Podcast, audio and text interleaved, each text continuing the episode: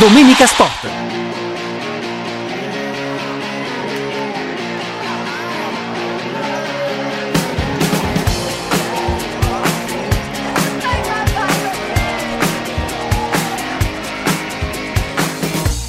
Buonasera, bentrovati sulle frequenze di Radio Radio, sono le diciassette e quattro minuti, la lotta per un posto in Champions League diventa sempre più incandescente, il Bologna ha vinto questo pomeriggio contro il Lecce quattro a zero, la Fiorentina all'ora di pranzo ha battuto il Frosinone cinque a uno, ieri la Lazio ha vinto contro il Cagliari tre a uno e aspettiamo adesso come risponderà l'Atalanta contro il Genoa e specialmente il Napoli che eh, in qualche maniera è obbligato a, a trovare i punti, ovvero anzi la vittoria contro il Milan se vuole veramente rimanere in corsa per un posto in Champions League per la stagione prossima. Intanto dalla Germania arriva una notizia veramente che eh, sembra che sia una, una bomba, possiamo dire, giornalistica, perché secondo il quotidiano Bild, che è vero è un tabloid ma è di solito molto ben eh, informato sulle questioni bavaresi, ovvero del Bayern Monaco, e secondo questo quotidiano José Mourinho eh, starebbe imparando il tedesco perché sognerebbe proprio la panchina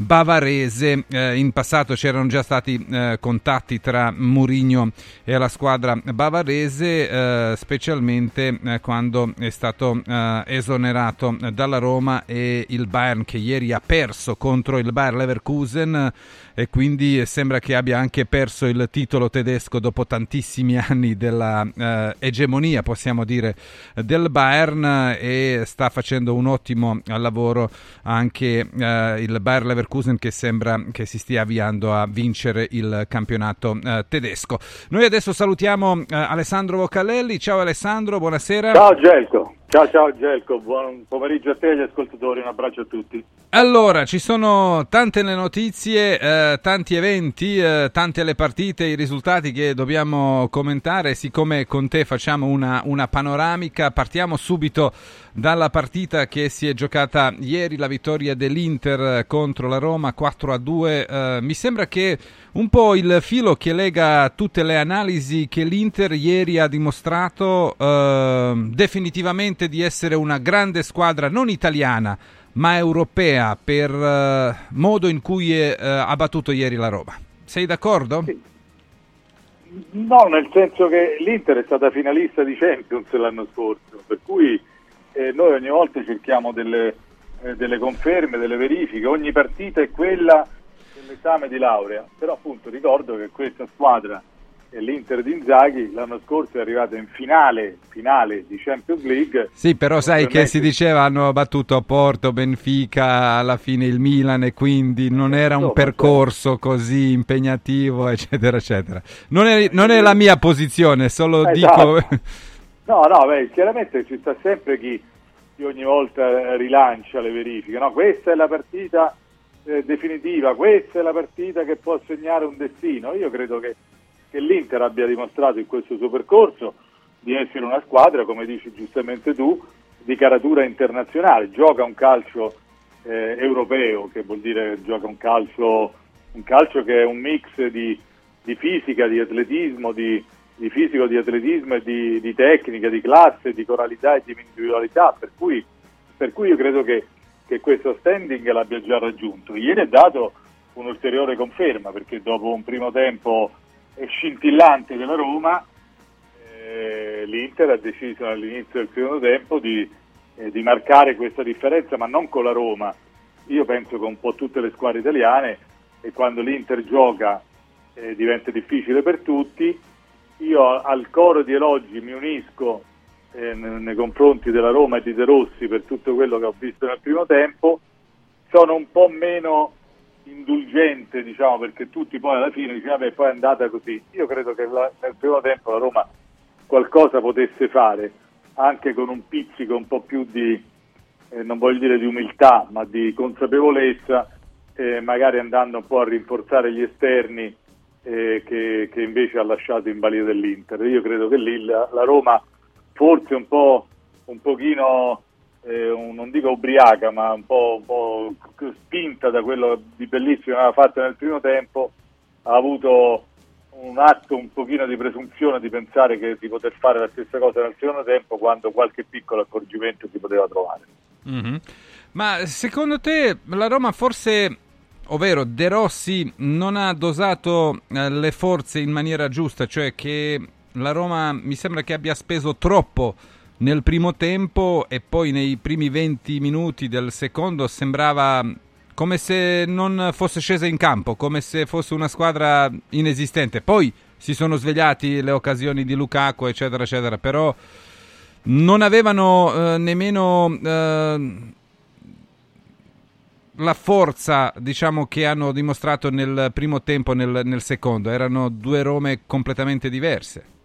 Sì, però la Roma già contro il Verona, contro la Salernitana, eh, aveva dato la sensazione di soffrire un po' nel secondo tempo. La differenza è che se c'hai davanti il Verona alla Salernitana, in qualche modo un po' la amministri, un po' la, mm-hmm. la riesci a gestire, e se c'hai davanti l'Inter diventa tutto più complicato. Io, per dire, tutta la settimana ho detto, secondo me la Roma deve giocare con la difesa a tre, ma erano tutti sbeffeggiato, deriso. Poi sento De Rossi che dice, noi abbiamo giocato praticamente con la difesa addirittura a cinque, cioè, per cui Angeliño faceva il centrale. Io adesso non so come, come stesse Lorente, perché magari non stava bene, come ho letto, però, però forse a un certo punto in vantaggio eh, rinforzare un po', diciamo, la, eh, l'occupazione dell'area, secondo me non sarebbe stato male, mentre, eh, mentre ho visto che la Roma ha continuato un pochino, diciamo, dopo aver pagato, come giustamente dici tu, un prezzo al grande sforzo del primo tempo, ha continuato a giocare in maniera un po' larga e, e, e lì sono arrivati sono arrivati due gol, uno da destra, uno da sinistra, tutti e due però con, con i due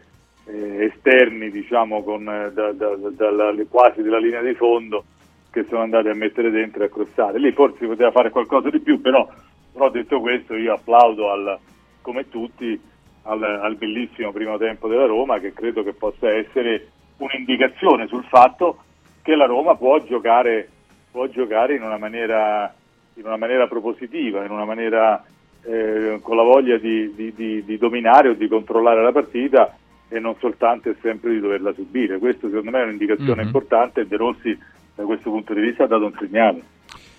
Allora, per chiudere questo discorso, due domande. La prima riguarda la Roma. Mi sembra che abbiamo tre eh, responsabili principali eh, per la sconfitta, eh, a prescindere la forza eh, dell'Inter.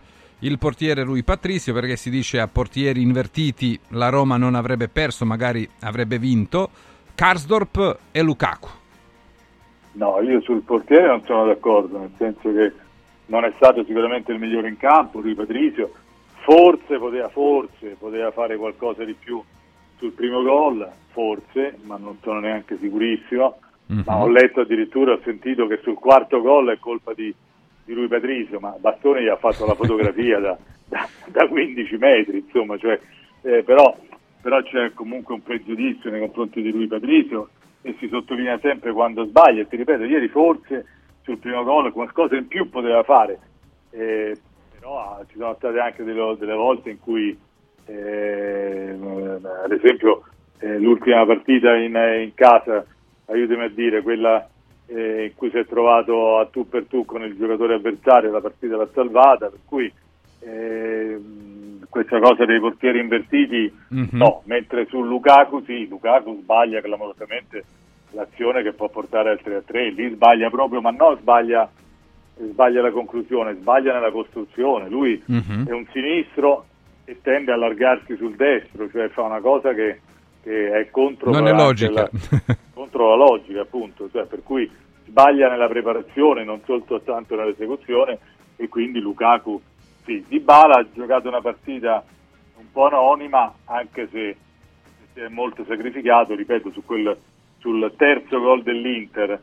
Dybala fa una rincorsa di settanta metri per andare a cercare di chiudere su Mkhitaryan, sì. E da una parte ti, ti fa capire che lì è stato qualcosa comunque di sbagliato, perché non può essere Dybala a dover fare quel mm. tipo di compito. Quanto è eh, più vicina allo scudetto l'Inter dopo la vittoria di ieri sera, secondo te? Molto, molto, molto, perché comunque eh, giocare a Roma era uno scalcolo. La Roma, eh, aiutami a dire, non vorrei dire una stupidaggine, ma in casa aveva perso solo a inizio stagione col Milan, poi non aveva più perso, per cui, eh, per cui vincere a Roma è comunque un fatto sì, molto non importante. Raccon- cioè, non contando le partite con la Lazio, che è un'altra sì, no, serie, sì, certo. Sì, certo, io sento dire eh, appunto le partite in casa con gli avversari che venivano da fuori, credo solo il Milan avesse vinto, per cui, eh, per cui comunque è un campo, un campo complicato, col con grande entusiasmo che ha riportato De Rossi, eh, settantamila persone che ti spingono, ti aiutano, per cui aver vinto questa partita, adesso a parità di partite eh, l'Inter ha sette punti in più, eh, l'Inter sì. ha perso, aiutami a dire, forse solo contro il Sassuolo, sì, solo contro il Sassuolo, l'unica sconfitta dell'Inter, che vuol dire che per recuperare sette punti eh, nelle ultime sedici partite vuol dire che devi mettere in preventivo che l'Inter ne perda già almeno tre e, e la Juve le vinca tutte. Francamente mi sembra un po' complicato, per cui io credo che l'Inter abbia messo una seria ipoteca. Poi il calcio, come dicono sempre, si, diciamo sempre, è aperto a qualsiasi soluzione, per cui non bisogna abbassare la guardia, però mi, com- mi comincia a sembrare un vantaggio, un vantaggio di quelli che è difficile colmare. Allora, prima uh, di andare sulla Lazio, una tua opinione su uh, quel gruppetto che si è creato uh, e che lotterà fino alla fine, mi sembra, per il quarto posto, e che include tantissime squadre, tra cui anche le due romane, ma ci sono l'Atalanta, c'è anche il Bologna, abbiamo visto oggi uh, molto autorevole, una vittoria veramente che da, da leccarsi i baffi, come, come direbbero, e Tiago Motta ancora una volta dimostra perché eh, le squadre, tantissime, non solo in Italia ma anche all'estero, lo vogliono. E poi c'è anche la Fiorentina che si è svegliata e ha fatto cinque gol oggi all'ora di pranzo. Assolutamente sì, è una corsa bellissima questa per il quarto posto, perché gli altri tre mi sembrano assegnati e, e il quarto concorrono in tanti, e a me sembra che la squadra più autorevole sia l'Atalanta. Mm-hmm. L'Atalanta eh, gioca su più fronti, perché comunque in Europa League deve giocare la semifinale di Coppa Italia, oltre al campionato, per cui eh, sono una serie di impegni. L'Atalanta è un'altra, noi diciamo giustamente della Roma e del Milan, ma l'Atalanta è un'altra che la, l'Europa League la può addirittura vincere, per cui può andare avanti.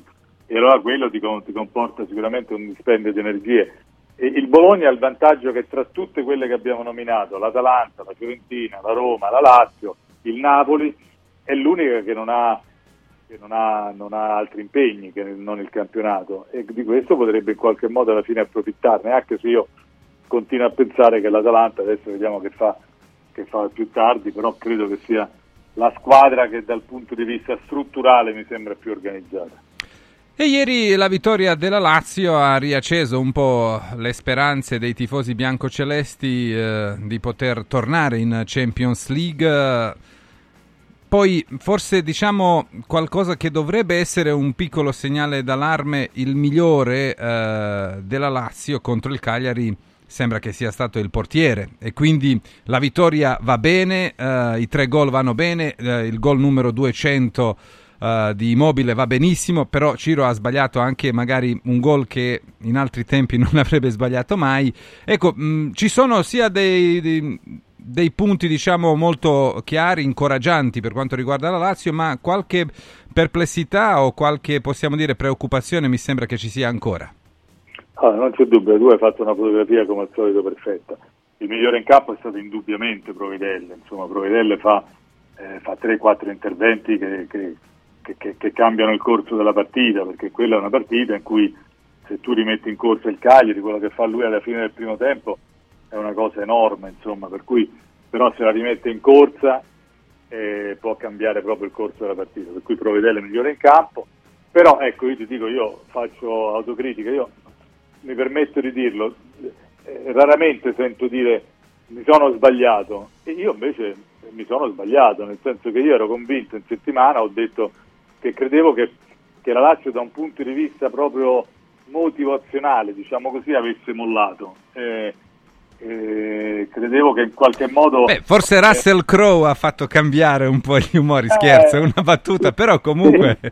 Un po' Russell Crowe, un po'... Un, un po' Lotito forse, è un po' Sarri, sì. Un po' Lotito quando ha parlato, ha riaperto dal, un po', diciamo, ai rinnovi, un po' Sarri che, che ha dato delle giornate libere dicendo è meglio una giornata libera piuttosto che un allenamento in più, e un po' i giocatori, anzi molti giocatori che sono stati bravi, per cui io, ripeto, eh, ammetto di aver sbagliato, perché pensavo che da un punto di vista proprio di, di tenuta mentale la Lazio avesse, come si dice in gergo, un po' slegato, invece, invece non è stato così, bravi protagonisti, e però da una parte io ho sbagliato, dall'altra parte però ho avuto una conferma che su mille altre cose c'ho ragione, cioè che non è un problema di modulo, ah bisogna cambiare modulo perché sennò così con questo modulo non si va avanti, oppure ah ormai i giocatori non seguono più Sarri, c'è stata una crisi di rigetto, e evidentemente queste cose non sono vere, nel senso che eh, se la Lazio risponde nei momenti topici vuol dire che,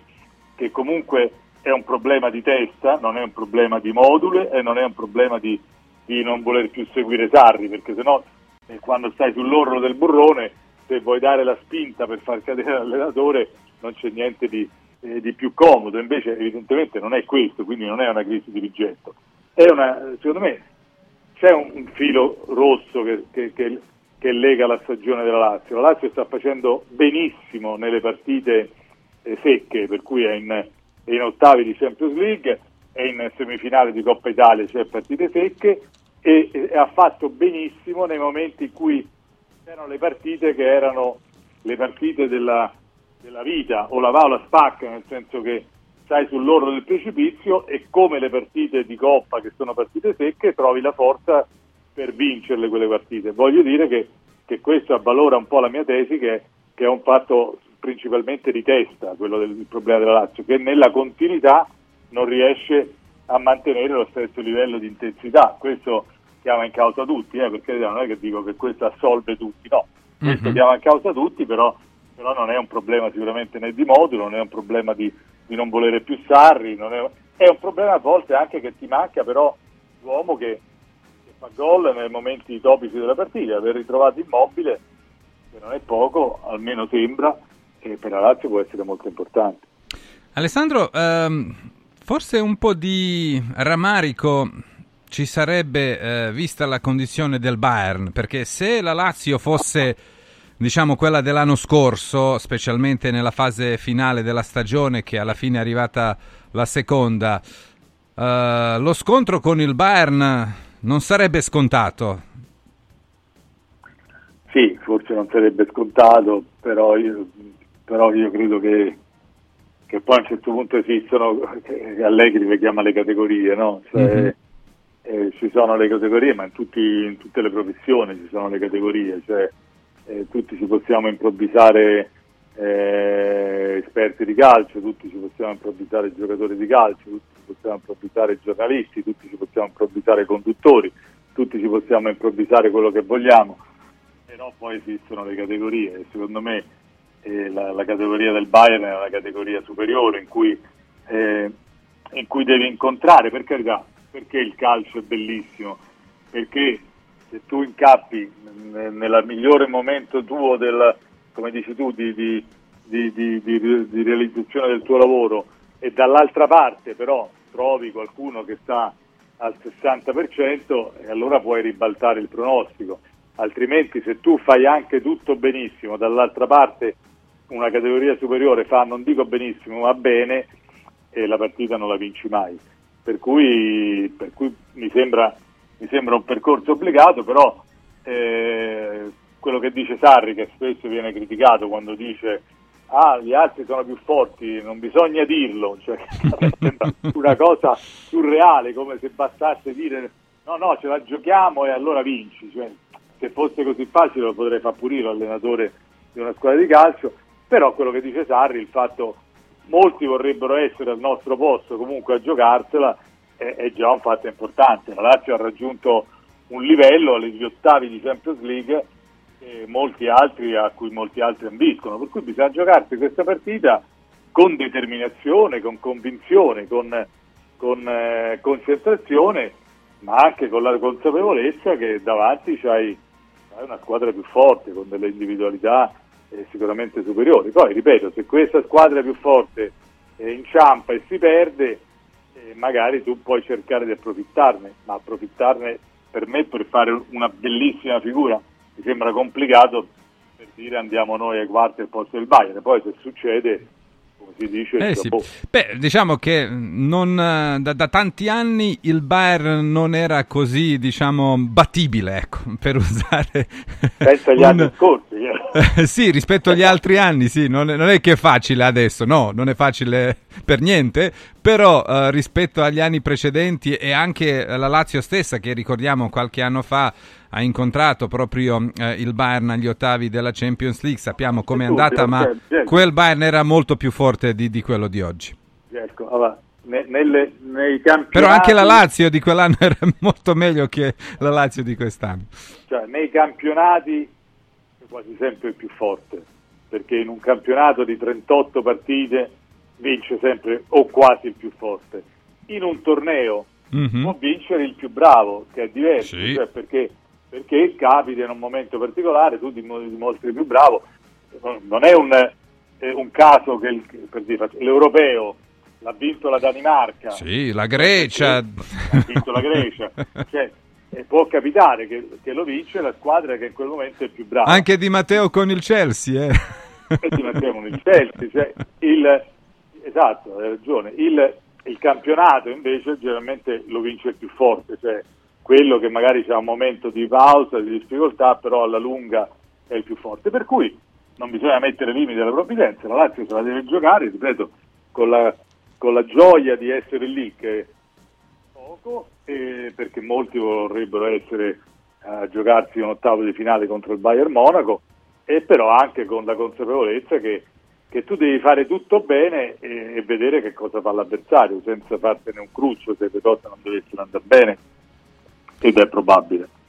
Allora, Sandro, stasera il Napoli eh, veramente avrà un compito arduo eh, contro il Milan. Il Milan, certo, ha un bel vantaggio eh, rispetto alle altre, è abbastanza sicuro al terzo posto e sembra che, diciamo, non può vincere lo scudetto perché eh, l'Inter è a più undici, però anche ha un vantaggio molto importante rispetto alle altre che lottano per il quarto posto, e quindi la partita di stasera mi sembra che il carico di responsabilità ha molto di più sulle spalle dei ragazzi di Mazzarri.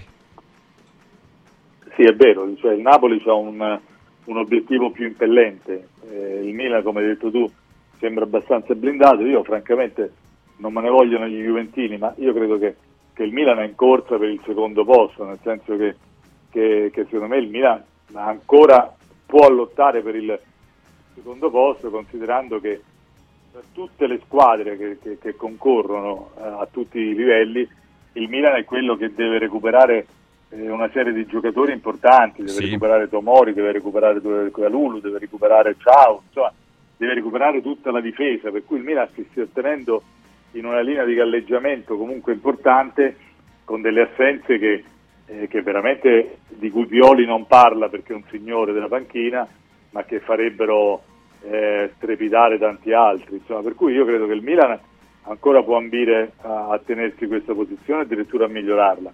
Mi sembra, poi appunto le previsioni sono fatte per essere sbagliate, mi sembra difficile per il Napoli stasera, perché, perché comunque, ripeto, il Milan mi sembra una squadra consapevole in questo momento e, e che vuole vuole difendere, diciamo, quantomeno questa terza posizione eh, per non rischiare di dover arrivare nel momento in cui eh, riparte l'Europa League e di potersi concentrare soltanto sul campionato. Quindi, quindi insomma, tra le due le, le motivazioni ce l'hanno tutte e due. Il Napoli c'è quella di fare i punti per eh, riconquistarsi un posto nella bagarre per, il, per il, la, la quarta piazza, ma il Milan vuole...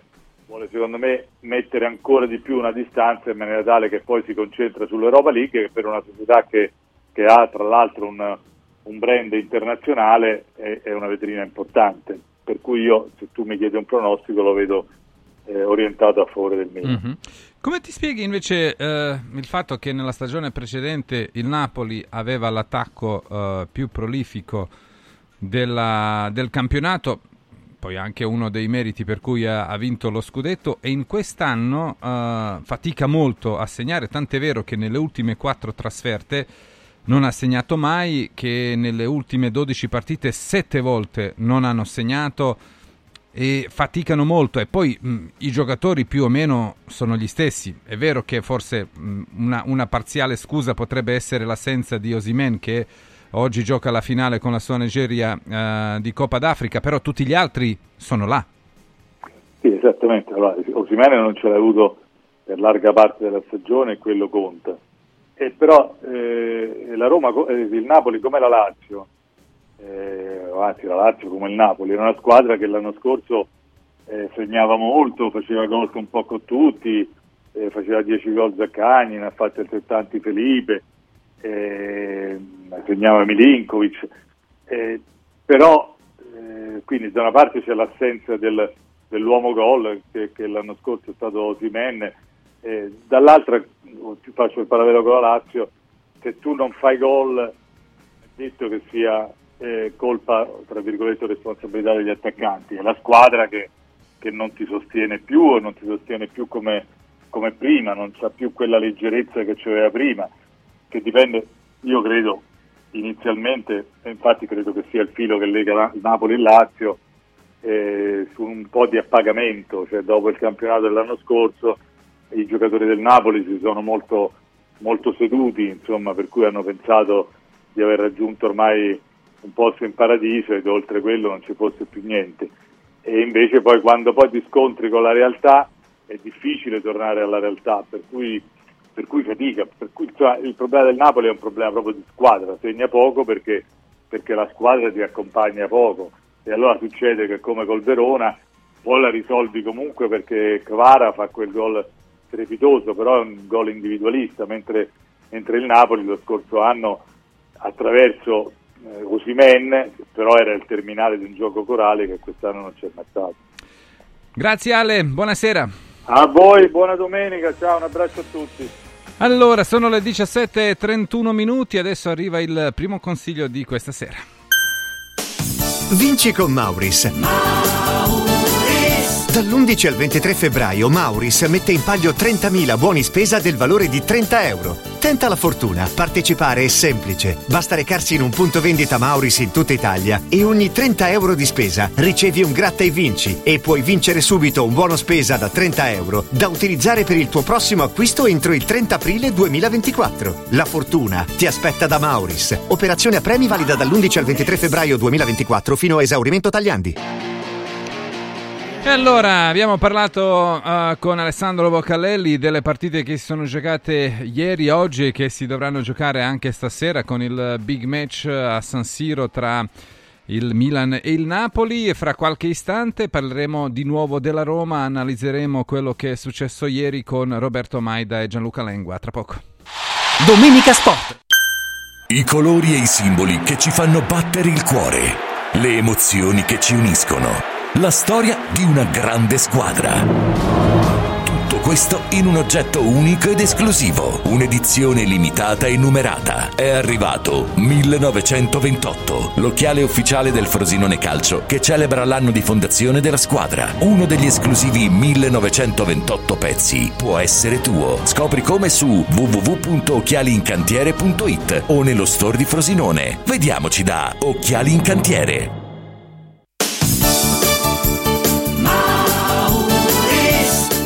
Mauris, il numero uno del risparmio per la casa e la famiglia. Avevi ragione, da Mauris ho risparmiato e ho trovato proprio tutto quello che cercavo. Grazie ai suoi cento punti vendita in Italia, Mauris ci fa risparmiare nell'acquisto di detersivi, profumeria, casalinghi, giocattoli, ferramenta, articoli per l'automobile e tutto per i nostri piccoli amici a quattro zampe. Mauris punto i t. Mauris, i grandi magazzini italiani del risparmio. Mauris.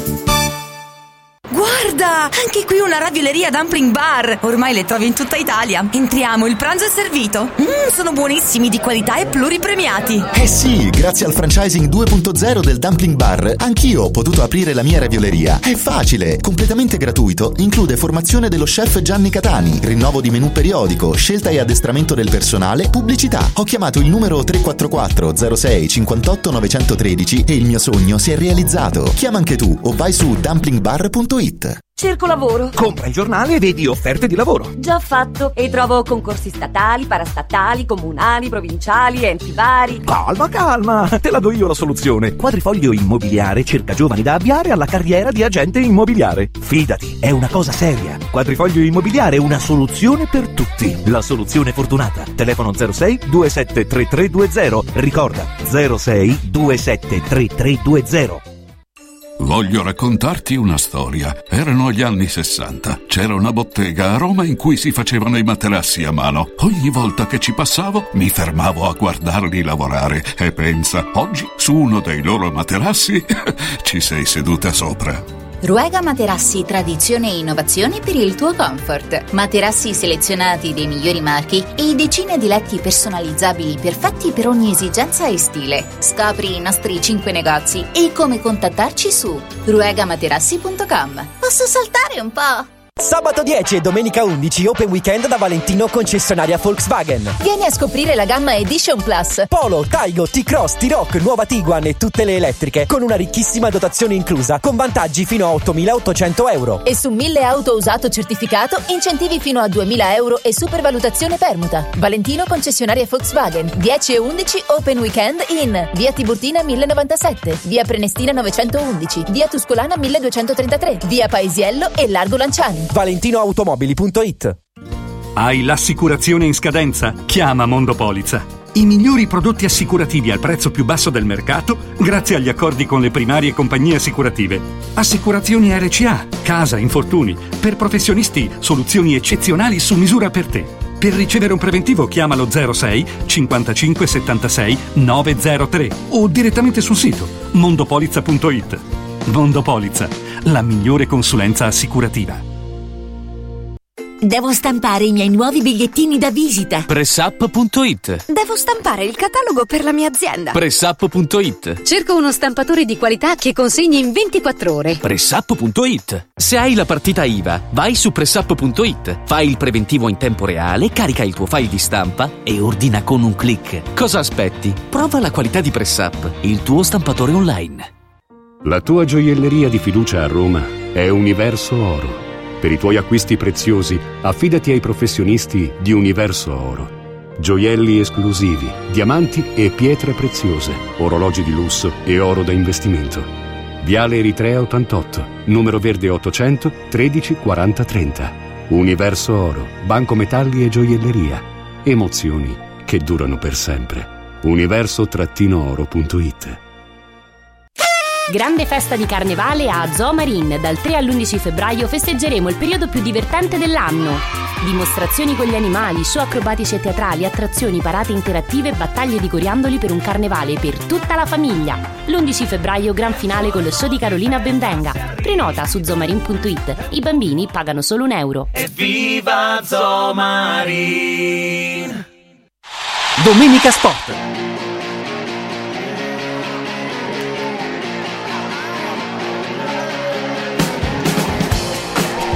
Torniamo in diretta, sono le diciassette e trentasette minuti, eh, ricordiamo le vittorie del Bologna e della Fiorentina questo pomeriggio, le vittorie che riguardano anche le squadre romane perché sia i bolognesi che eh, i toscani eh, sono in corsa per il quarto posto e quindi la vita delle romane si complica con questi successi e poi se dovesse anche eh, vincere l'Atalanta stasera contro il Genoa, veramente la lotta per il quarto posto diventerebbe anche un po' pesante e molto impegnativa sia per la Roma che per la Lazio. Di questo ma anche della partita di eh, ieri eh, parleremo con eh, Roberto Maida, che saluto. Ciao Roberto, buonasera.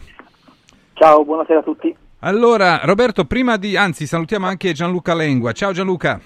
Ciao, buonasera, buonasera. Prima di tornare sulla partita di ieri vorrei sentirvi eh, proprio su questo eh, nuovo scenario che si sta aprendo, perché Bologna non si ferma, la Fiorentina è tornata in maniera molto prepotente, ieri pure la Lazio è tornata pur non convincendo contro il Cagliari, e quindi eh, la lotta per il quarto posto diventa veramente eh, molto molto impegnativa e soprattutto incerta.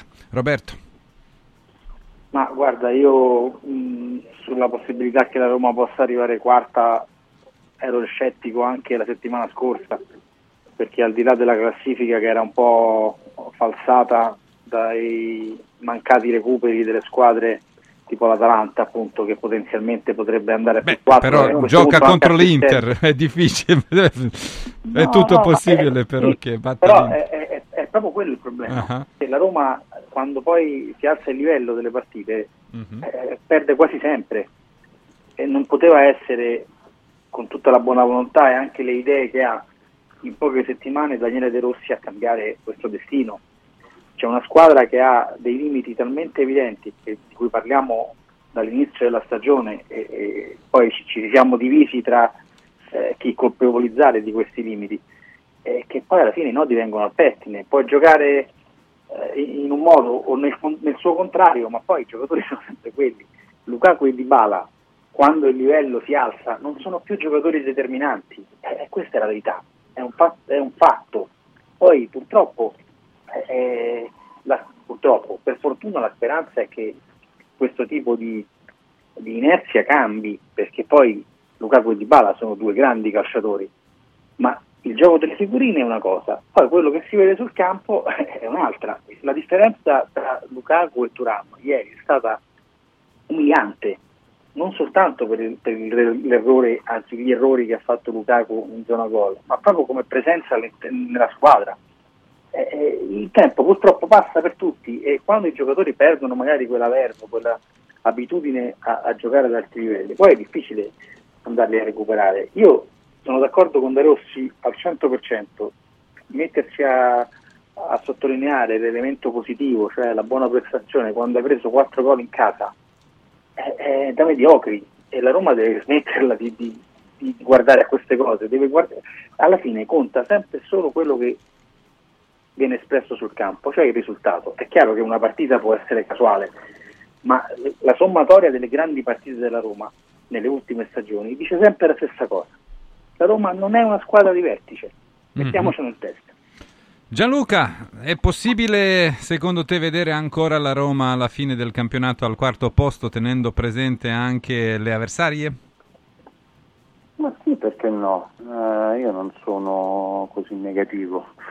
D'altronde sono stati fatti dei correttivi a stagione in corso sulla panchina eh, che dovrebbero portare appunto al quarto posto. E, e ieri si è andato vicino al pareggio, comunque hai visto una bella partita, divertente, un bel calcio, un bel gioco. Credo basti, no? Ora il risultato, il risultato è quello che è, però alla fine il bel calcio è stato espresso. E quindi la Roma sì, ora è al sesto posto, ma comunque... Eh, sta a un punto dal quarto, però è anche vero che ci sono due partite in meno eh, rispetto, due partite in più rispetto alle altre. Che ti devo dire, eh, questo è quello che è stato deciso dalla proprietà. Evidentemente è stata presa la decisione migliore per eh, cercare di raggiungere la Champions League. Eh, ora il risultato di ieri magari eh, sarebbe stato negativo a prescindere eh, da chi c'era in panchina, perché comunque l'Inter è la squadra più forte del campionato, non è che puoi batterla facilmente, però se ci pensi, se Lukaku avesse fatto quel gol sarebbe andata sul tre a tre la partita e magari la Roma sarebbe riuscita a salvare un pareggio, quindi alla fine il bel gioco c'è, eh, se è andato vicino a pareggiarla eh, la Roma adesso può solo che crescere. Roberto, mh, anche eh, Zazzaroni nel suo editoriale oggi eh, parlava di quei venti minuti eh, nel secondo tempo in cui la Roma come se fosse sparita eh, dal campo, cioè come se non fosse scesa in campo dopo i quarantacinque minuti giocati benissimo. Eh, Perché secondo non te? È, non è la prima volta, cambiano gli allenatori, ma eh, il discorso dell'approccio famoso eh, è sempre... è sempre attuale. eh, io ho sempre creduto, lo dico dall'inizio, che, che non, la, la, la, il contributo dell'allenatore su queste cose possa, può essere sì, certo, importante, ma mai risolutivo. Ci sono giocatori nella Roma che non, non sono la grande squadra, e poi gli errori del singolo che si ripetono li paghi, e alla fine col, col, col, eh, lo diceva sempre De Rossi, con la Salernitana puoi pure fare una cavolata e poi la partita la porti a casa perché sei nettamente più forte, come per esempio la Fiorentina oggi fa cinque gol al Frosinone, la, la, eh, la, la Bologna batte il Lecce facilmente. C'è, c'è un campionato di Serie A e un campionato di Serie A due. Con le squadre più piccole si può, te la puoi anche cavare perché hai talento e perché hai giocatori comunque superiori. Quando sale l'asticella serve una squadra, e la Roma non, questo tipo di struttura ancora non ce l'ha. Spero per la Roma che si, che si possa costruire, magari con un paio di cessioni di mercato, ma non possiamo neanche chiedere a De Rossi di fare dei miracoli e cambiare qualcosa che è connaturato a questa squadra. Giocatori come Karsdorp, ragazzi, non sono giocatori da grande squadra, e Karsdorp è un titolare della Roma. Te ne posso fare altri di nomi naturalmente, ma li conosciamo tutti. È, è, un, è un fatto. Rui Patrício non è un portiere da grande squadra. E, e cominciamo a dirle le cose, perché sennò n- non si fa secondo me l'interesse della Roma. E, e, ci sono giocatori non all'altezza di, di, di, di competere ad alti livelli, ecco, per essere chiari. Bravi professionisti, giocatori discreti, alcuni neanche tanto discreti, ma comunque giocatori normali, che spesso vengono pagati più di quello che valgono e che poi anche a livello di ferocia agonistica perdono le loro qualità migliori. Mm-hmm.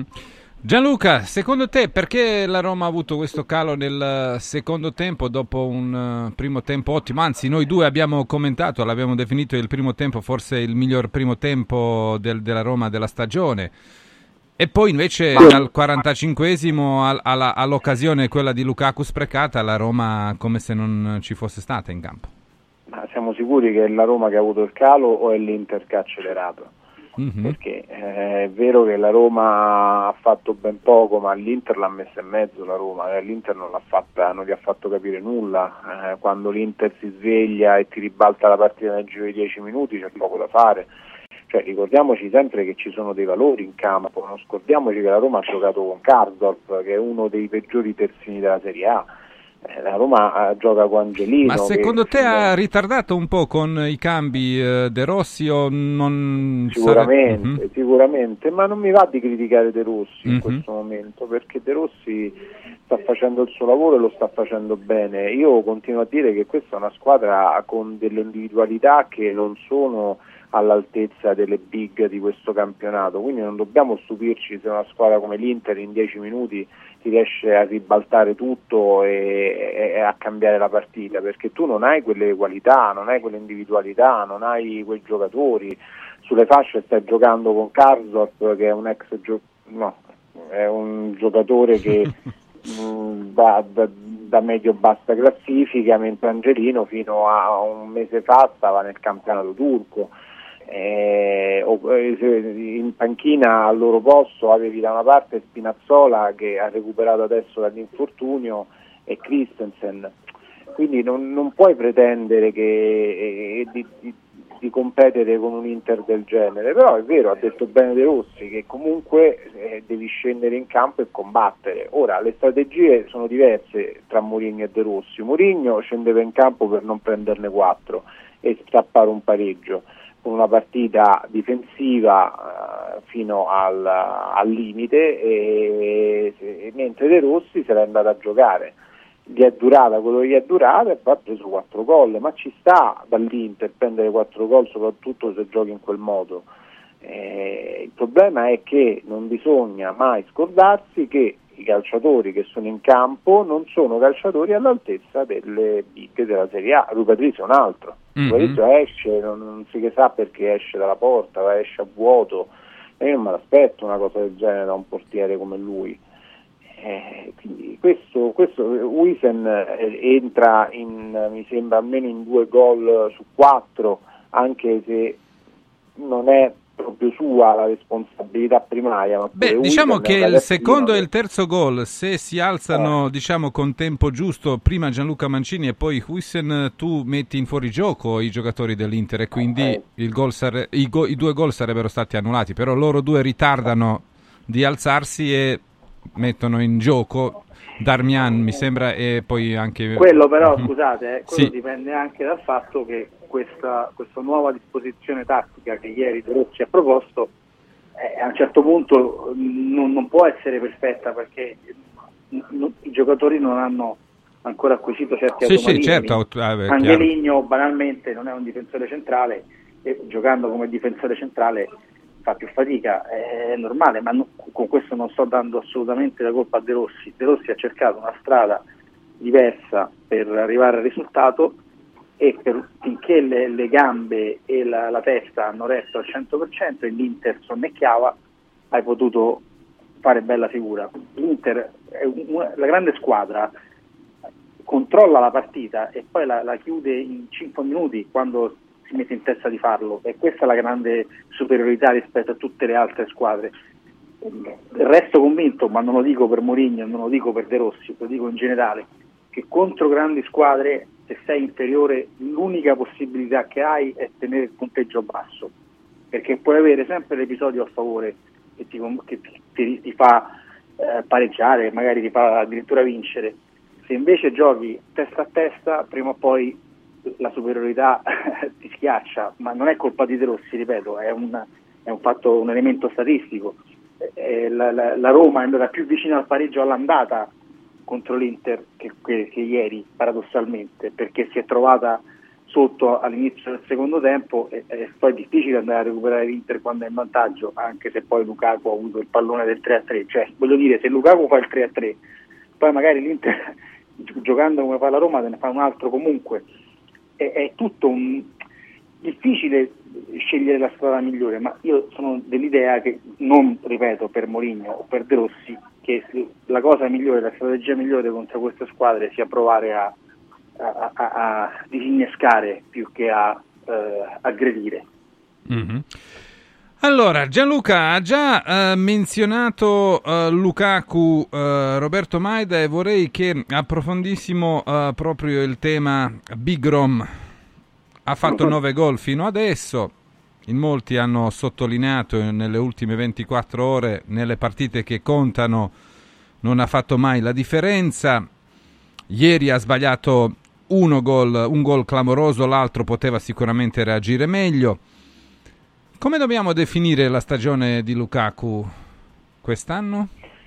Ma guarda, è stata una stagione molto intensa quella di Lukaku, perché le ha giocate tutte, sia nel club sia nella nazionale, quindi è una, stata una stagione molto faticosa per un calciatore come lui, e che, che ha dato molto all'inizio e adesso si sta un po' perdendo. Io credo che sia un momento, non credo che Lukaku si comporterà così fino al termine della stagione. Eh, prima o poi riuscirà a sbloccarsi e a, a segnare con più continuità rispetto a come sta facendo attualmente. È comunque un campione, un giocatore che ti può fare la differenza, uno che eh, sa come muoversi in attacco. È vero che sta, sta mancando sta mancando, soprattutto manca nei big match come quello di ieri, però io non posso dire che Lukaku si è spento, perché non, questo è un, è un campione, un giocatore oltre, eh, che va oltre i suoi limiti, quindi io penso che lui riesca piano piano a riprendersi, eh, e poi deve essere anche bravo De Rossi a metterla al centro del gioco, ma mi sembra che sia così, perché comunque lui delle occasioni ieri ce le ha avute, poi le ha sbagliate, ma ce le ha avute, ci sono state. Roberto, ehm, ti puoi spiegare meglio, secondo te il momento, diciamo, d'oro di Lukaku è passato, o lui sta attraversando un periodo no e, diciamo, il periodo di gloria potrebbe tornarci?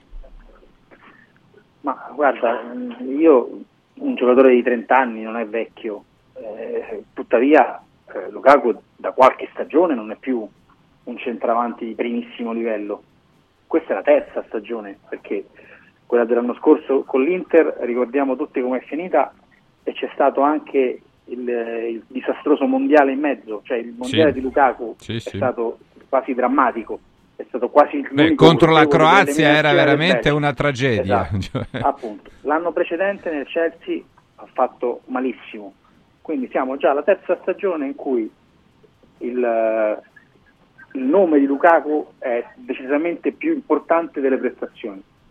Lo possiamo dire con grande serenità, non è che offendiamo nessuno, è che noi siamo abituati, eravamo abituati a, a vedere un certo tipo di calciatore, quindi quando abbiamo visto Lukaku abbiamo detto accidenti, è arrivato finalmente il centravanti, perché in effetti la, l'inizio di Lukaku è stato da vecchi tempi.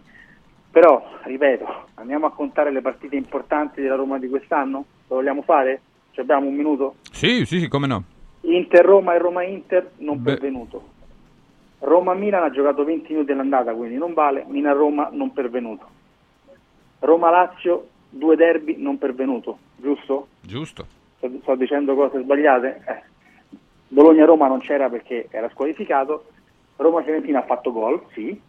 Roma-Napoli ha fatto gol quando il Napoli era già in nove al, al centunesimo minuto, quindi secondo me quel gol vale più per lui che per, per la sua prestazione, che comunque era stata scadente.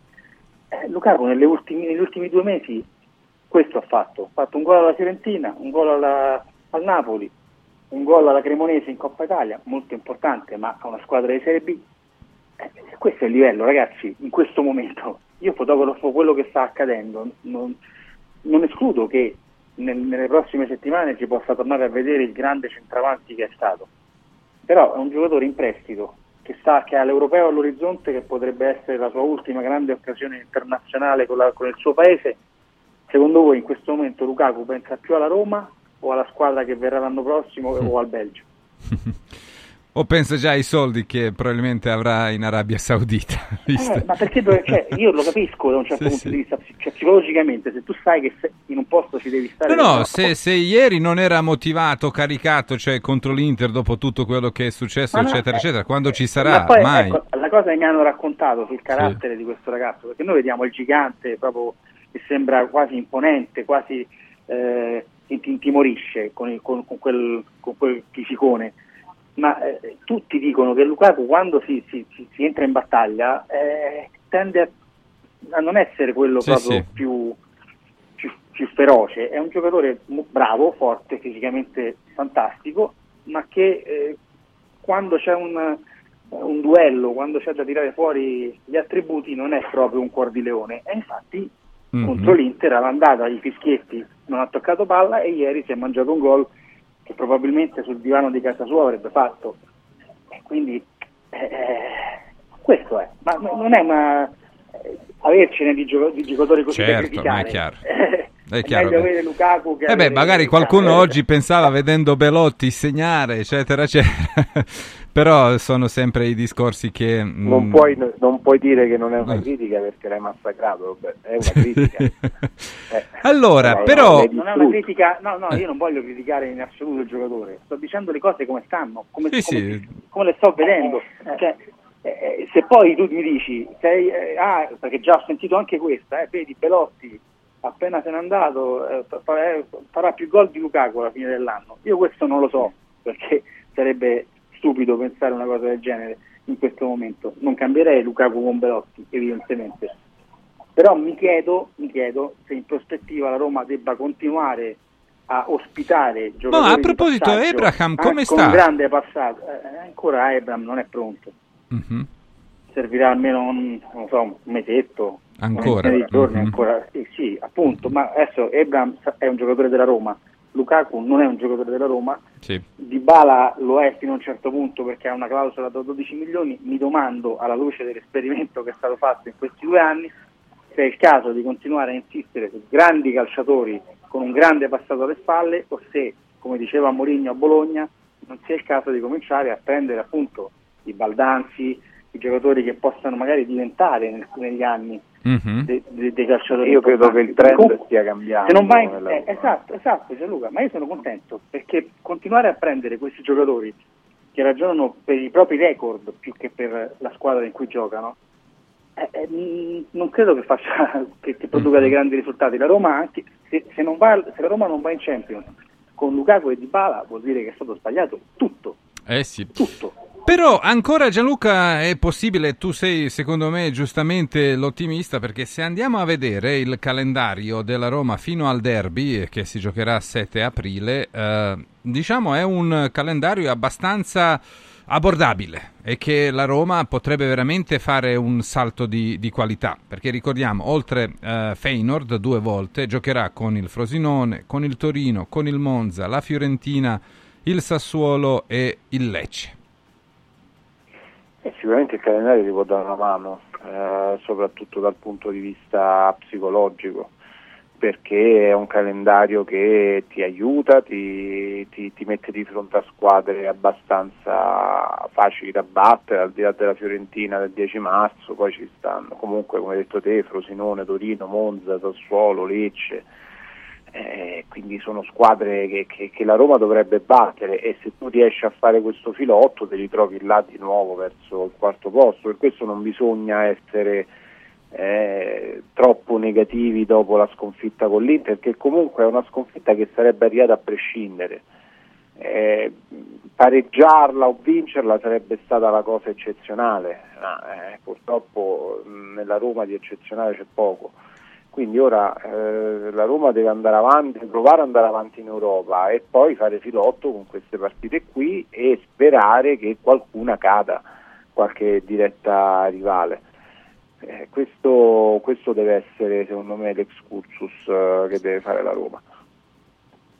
E Roberto, chiudiamo con te. Tu cosa ne pensi di questo calendario che almeno sulla carta sembra molto così invitante, se non altro? Eh, molto dipende dall'Europa League.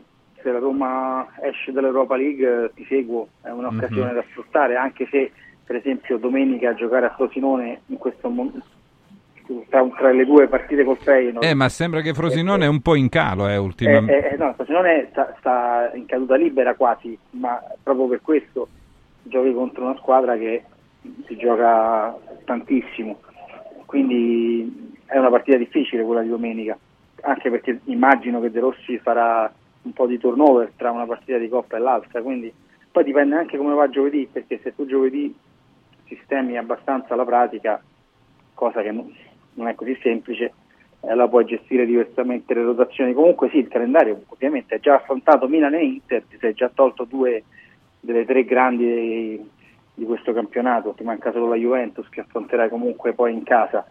E adesso hai, hai l'occasione di, di prenderti qualche punto, ma tu sei in ritardo, rischi di essere a sette punti dalla, dalla prima, dalla prima scusate, dalla quarta, dalla, se l'Atalanta vince, e non credo che lo farà, sì. Tutte e due le partite che deve recuperare, eh, eh, sei a meno sette, è difficile. E poi ci sono tante squadre, c'è la Bologna, c'è la Fiorentina, c'è la Lazio, è, è, un, è una corsa molto molto complicata. Credo che l'Europa League sarà Una, una cartina di tornasole importante. Grazie a Roberto Maida, grazie a Gianluca Lengua, buon lavoro, ciao, ragazzi. Ciao, ciao, ciao. Allora, sono le diciotto e un minuto, è iniziata proprio la partita Genoa-Atalanta. Genoa che non perde da due mesi, eh, tre vittorie e cinque eh, pareggi. Solo l'Inter in questo periodo insieme al Milan non ha eh, subito le sconfitte eh, come la squadra di Alberto Gilardino, però l'Atalanta è tornata in forma, tre vittorie consecutive, eh, a dire la verità tutte eh, per vari motivi ottenuti in casa, mentre in trasferta in questa stagione l'Atalanta non è così convincente, perché nelle ultime quattro ha fatto solo due punti. Però vedremo cosa farà Gian Piero Gasperini contro la sua ex squadra, il Genoa. Noi adesso prendiamo una piccola pausa e poi avremo con noi ehm, Luigi Salomone, con cui parleremo della Lazio eh, che ieri ha vinto contro il Cagliari, e certamente di Ciro Immobile che ha segnato il suo gol numero duecento, entrando diciamo in un club molto molto privilegiato di quelli che hanno segnato duecento o più gol in Serie A. Tra poco Domenica Sport.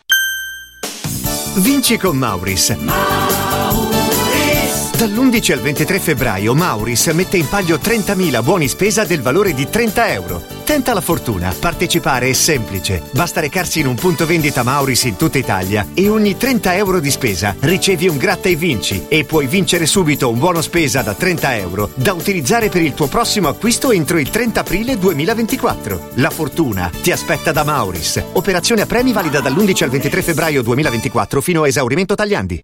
Confartigianato è da più di settant'anni al servizio degli imprenditori e delle loro famiglie, erogando servizi come fisco, credito, avvio d'impresa, export, formazione, consorzio energetico, assistenza sanitaria, C A F e patronato. Abbiamo federazioni di categorie e mestieri firmatari dei principali contratti collettivi nazionali di lavoro e presenti in tutti i livelli istituzionali. Dove c'è impresa, c'è Confartigianato. Confartigianato Roma punto it.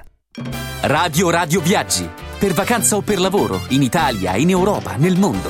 Pacchetti con soluzioni speciali per famiglia. Weekend, tour, volo più hotel, viaggi di nozze.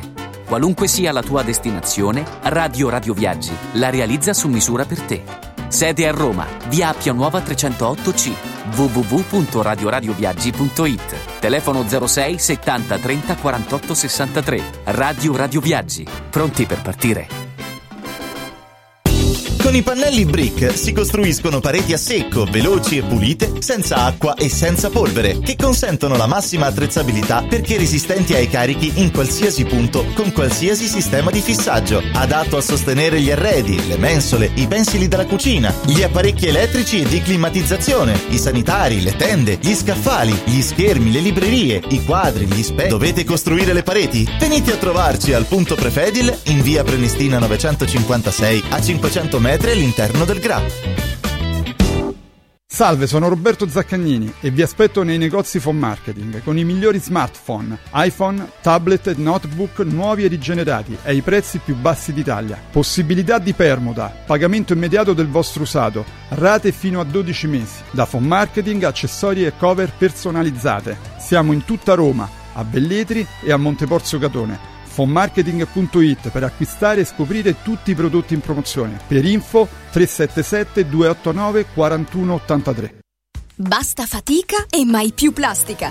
Da oggi con Water Solution hai l'opportunità di avere a casa, in ufficio o nella tua attività acqua depurata naturale, gassata e refrigerata senza limiti. E il risparmio è garantito.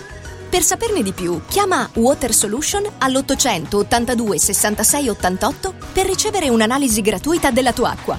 Water Solution, soluzioni green per una corretta purificazione delle acque.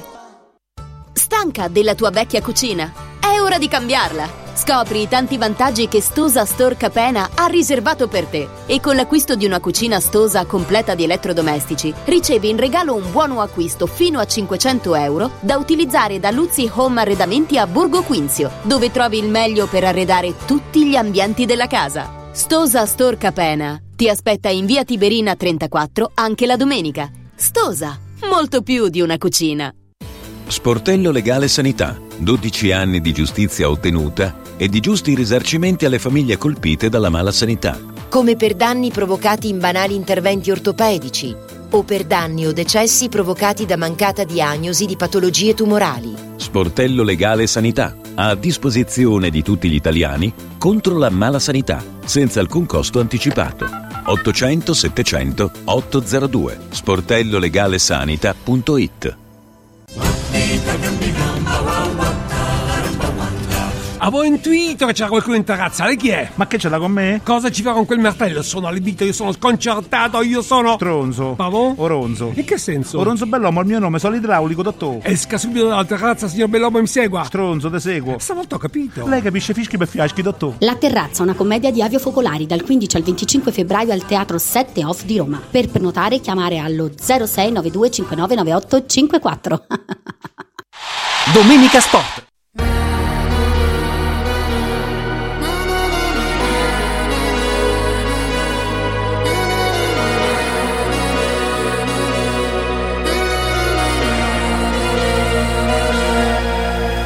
Mi sveglio ed è passata solo un'ora, non mi addormenterò, ancora otto lune nere e tu la nona, e forse me lo merito, la vuoi la verità, ma quale verità? scossa, ah, ma quanto male fa, come morire ma non capita. Sinceramente quando, quando, quando, quando piango, anche se a volte mi nascondo, non mi sogno di tagliarmi le vene. Sto tremando, sto tremando, sto facendo un passo avanti e uno indietro, di nuovo sotto un treno. Eh, mi piace quando, quando, quando, quando piango, anche se poi cadesse il mondo, non mi sogno di morire di sete. Sto tremando, sto tremando, sto lasciando dei chiari di luna indietro, e tu non sei leggero, sinceramente. Sinceramente, sinceramente, sinceramente, tu.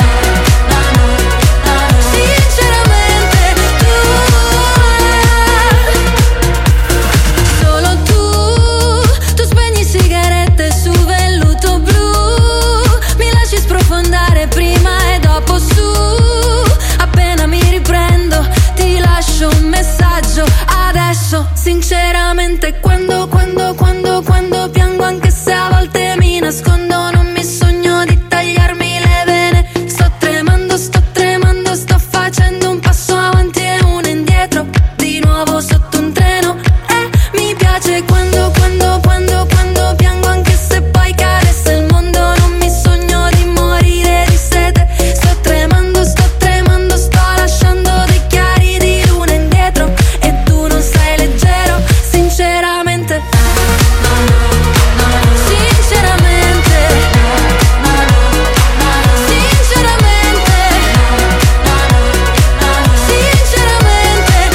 solo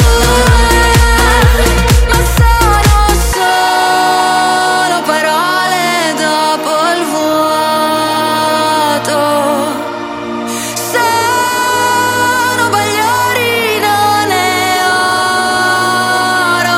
Sinceramente quando, quando, quando, quando piango, anche se a volte mi nascondo, non mi sogno di tagliarmi le vene.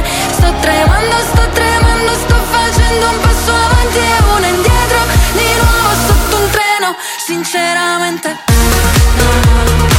sinceramente tua, sinceramente tua. E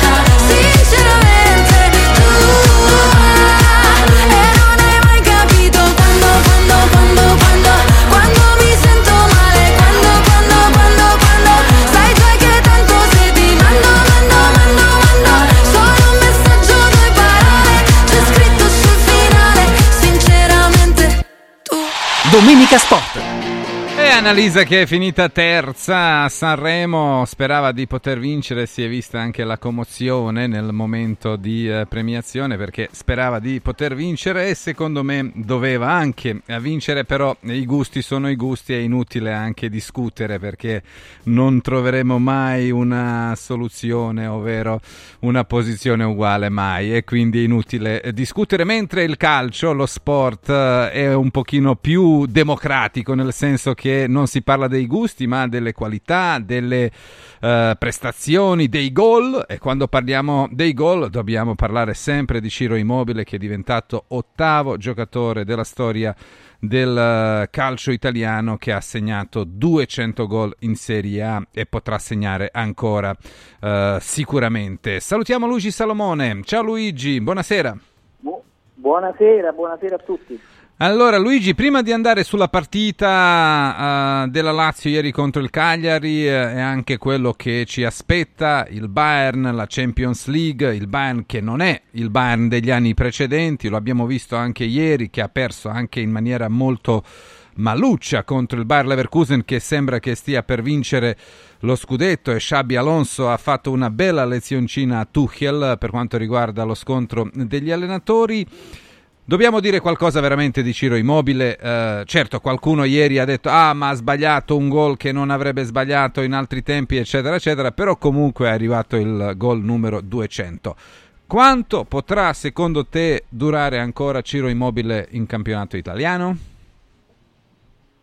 Bah, io questo, questo non lo so, insomma dipende anche da lui che voglia ha, insomma ne ha, ne ha trentaquattro di anni, abbiamo visto giocatori eh, importanti che hanno giocato. Eccolo Giroud, Giroud a trentotto anni continua a essere giocatore decisivo del Milan. Adesso Ibrahimovic, ce ne sono tanti che comunque poi chiaramente non sono, non, negli ultimi anni non erano più quelli di una volta, però riuscivano comunque in un campionato abbastanza modesto come quello italiano, eh, riuscivano a fare la differenza, quindi credo che lui adesso in questo momento è ottavo eh, in questa speciale classifica, ha cinque gol mi sembra Roberto Baggio, sì. A otto nove di Natale, sono due che... Sì, sì, anche Meazza è diciamo raggiungibile a, e anche Altafini no, a duecentosedici, stagione, sì, sì, stagione, adesso è a sei gol in campionato, sei sette mi sembra sei, eh, se, se dovesse farne circa un'altra diecina chiuderebbe comunque con una quota di gol eh, sempre di un certo di un certo livello, insomma ne ha segnati anche tre in Champions preziosi per portare la Lazio agli ottavi, c'è comunque una, una semifinale di Coppa Italia, ora Eh, io penso che in discussione Immobile l'hanno messo, l'hanno messo soltanto quelli che, che, che, no, che, che non, non vogliono vedere quanto lui comunque sia importante e fondamentale centrale nel, nel, nel, anche nel gioco della Lazio, nel senso che è l'unico che vede la porta. Il gol che fa è un gol, eh, è vero che diciamo un altro poteva anche segnarlo, però il gol che fa è un gol eh, che sembra facile, ma è lui che lo fa sembrare facile perché l'angolo di tiro era assolutamente minimo ed è riuscito invece a segnare una rete pesante. È chiaro che poi dopo dobbiamo essere onesti e dire che non segnava la sua azione dalla partita, la prima partita di campionato e, e, e, almeno in, in campionato in Serie A, quindi però insomma credo che sia giusto rendere onore a questo calciatore sempre. Insomma, metterlo magari in discussione per, per, con tutto rispetto per Castellanos mi è sembrato in certi momenti anche ingeneroso, perché ripeto il suo eventuale sostituto è un buonissimo giocatore, però onestamente non ha, non ha il senso del gol che ha Immobile seppure con i suoi trentaquattro anni. Allora eh, facciamo adesso analisi eh, della vittoria contro il Cagliari.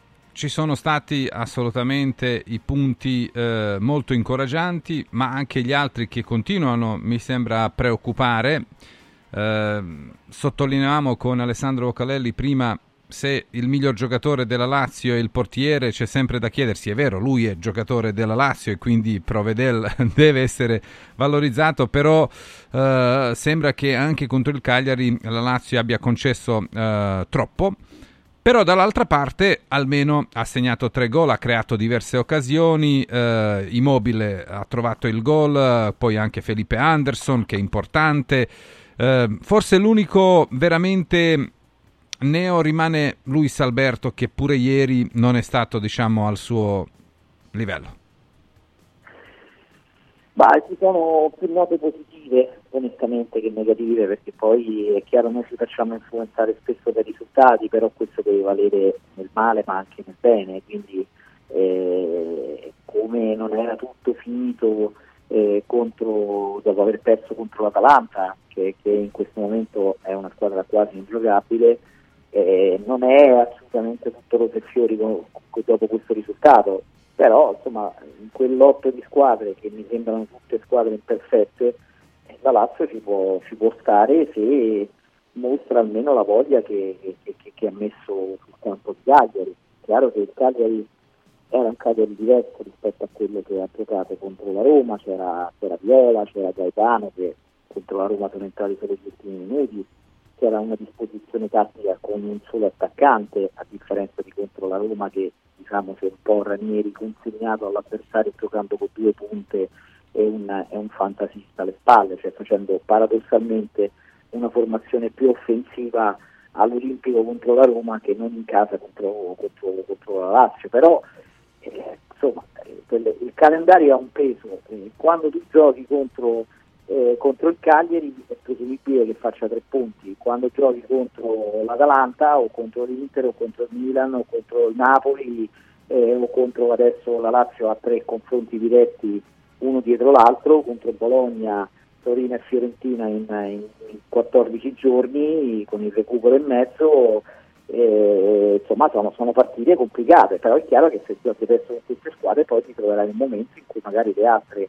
hanno degli impegni più gravosi e invece tu avrai degli impegni un pochino più facili. Mm-hmm.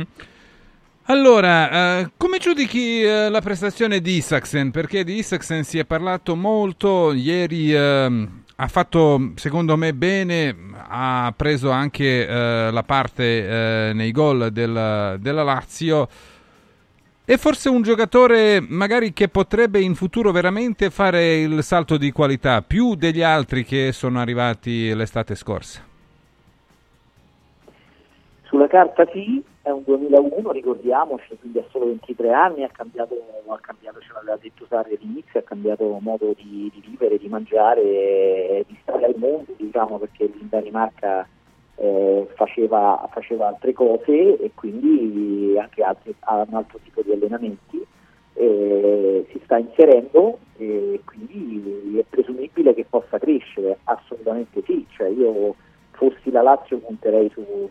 Eh, su giocatori, tutti quelli del duemila li terrei sempre da, cioè duemila o, o su, superiore o anno superiore eh, li, li, li terrei sempre da conto perché rappresentano rappresentano il futuro. Mi riferisco anche a Roella, che diremo c'era per qualifica, cioè sono giocatori che, su cui devi cercare di puntare per il futuro. È chiaro che poi dopo il discorso io sono stato molto bersagliato dalla critica perché mi sono permesso di dire che Cancellieri è molto forte, a mio avviso, e in potenza potrebbe diventare più forte di, di, di Isaksen, ma io ne facevo un discorso anche relativo al costo.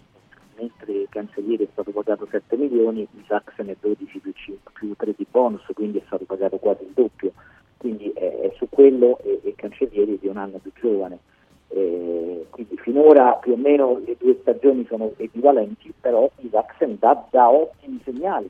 La Lazio dovrebbe puntare sull'uno e se torna Cancellieri anche sull'altro, anche in futuro anche.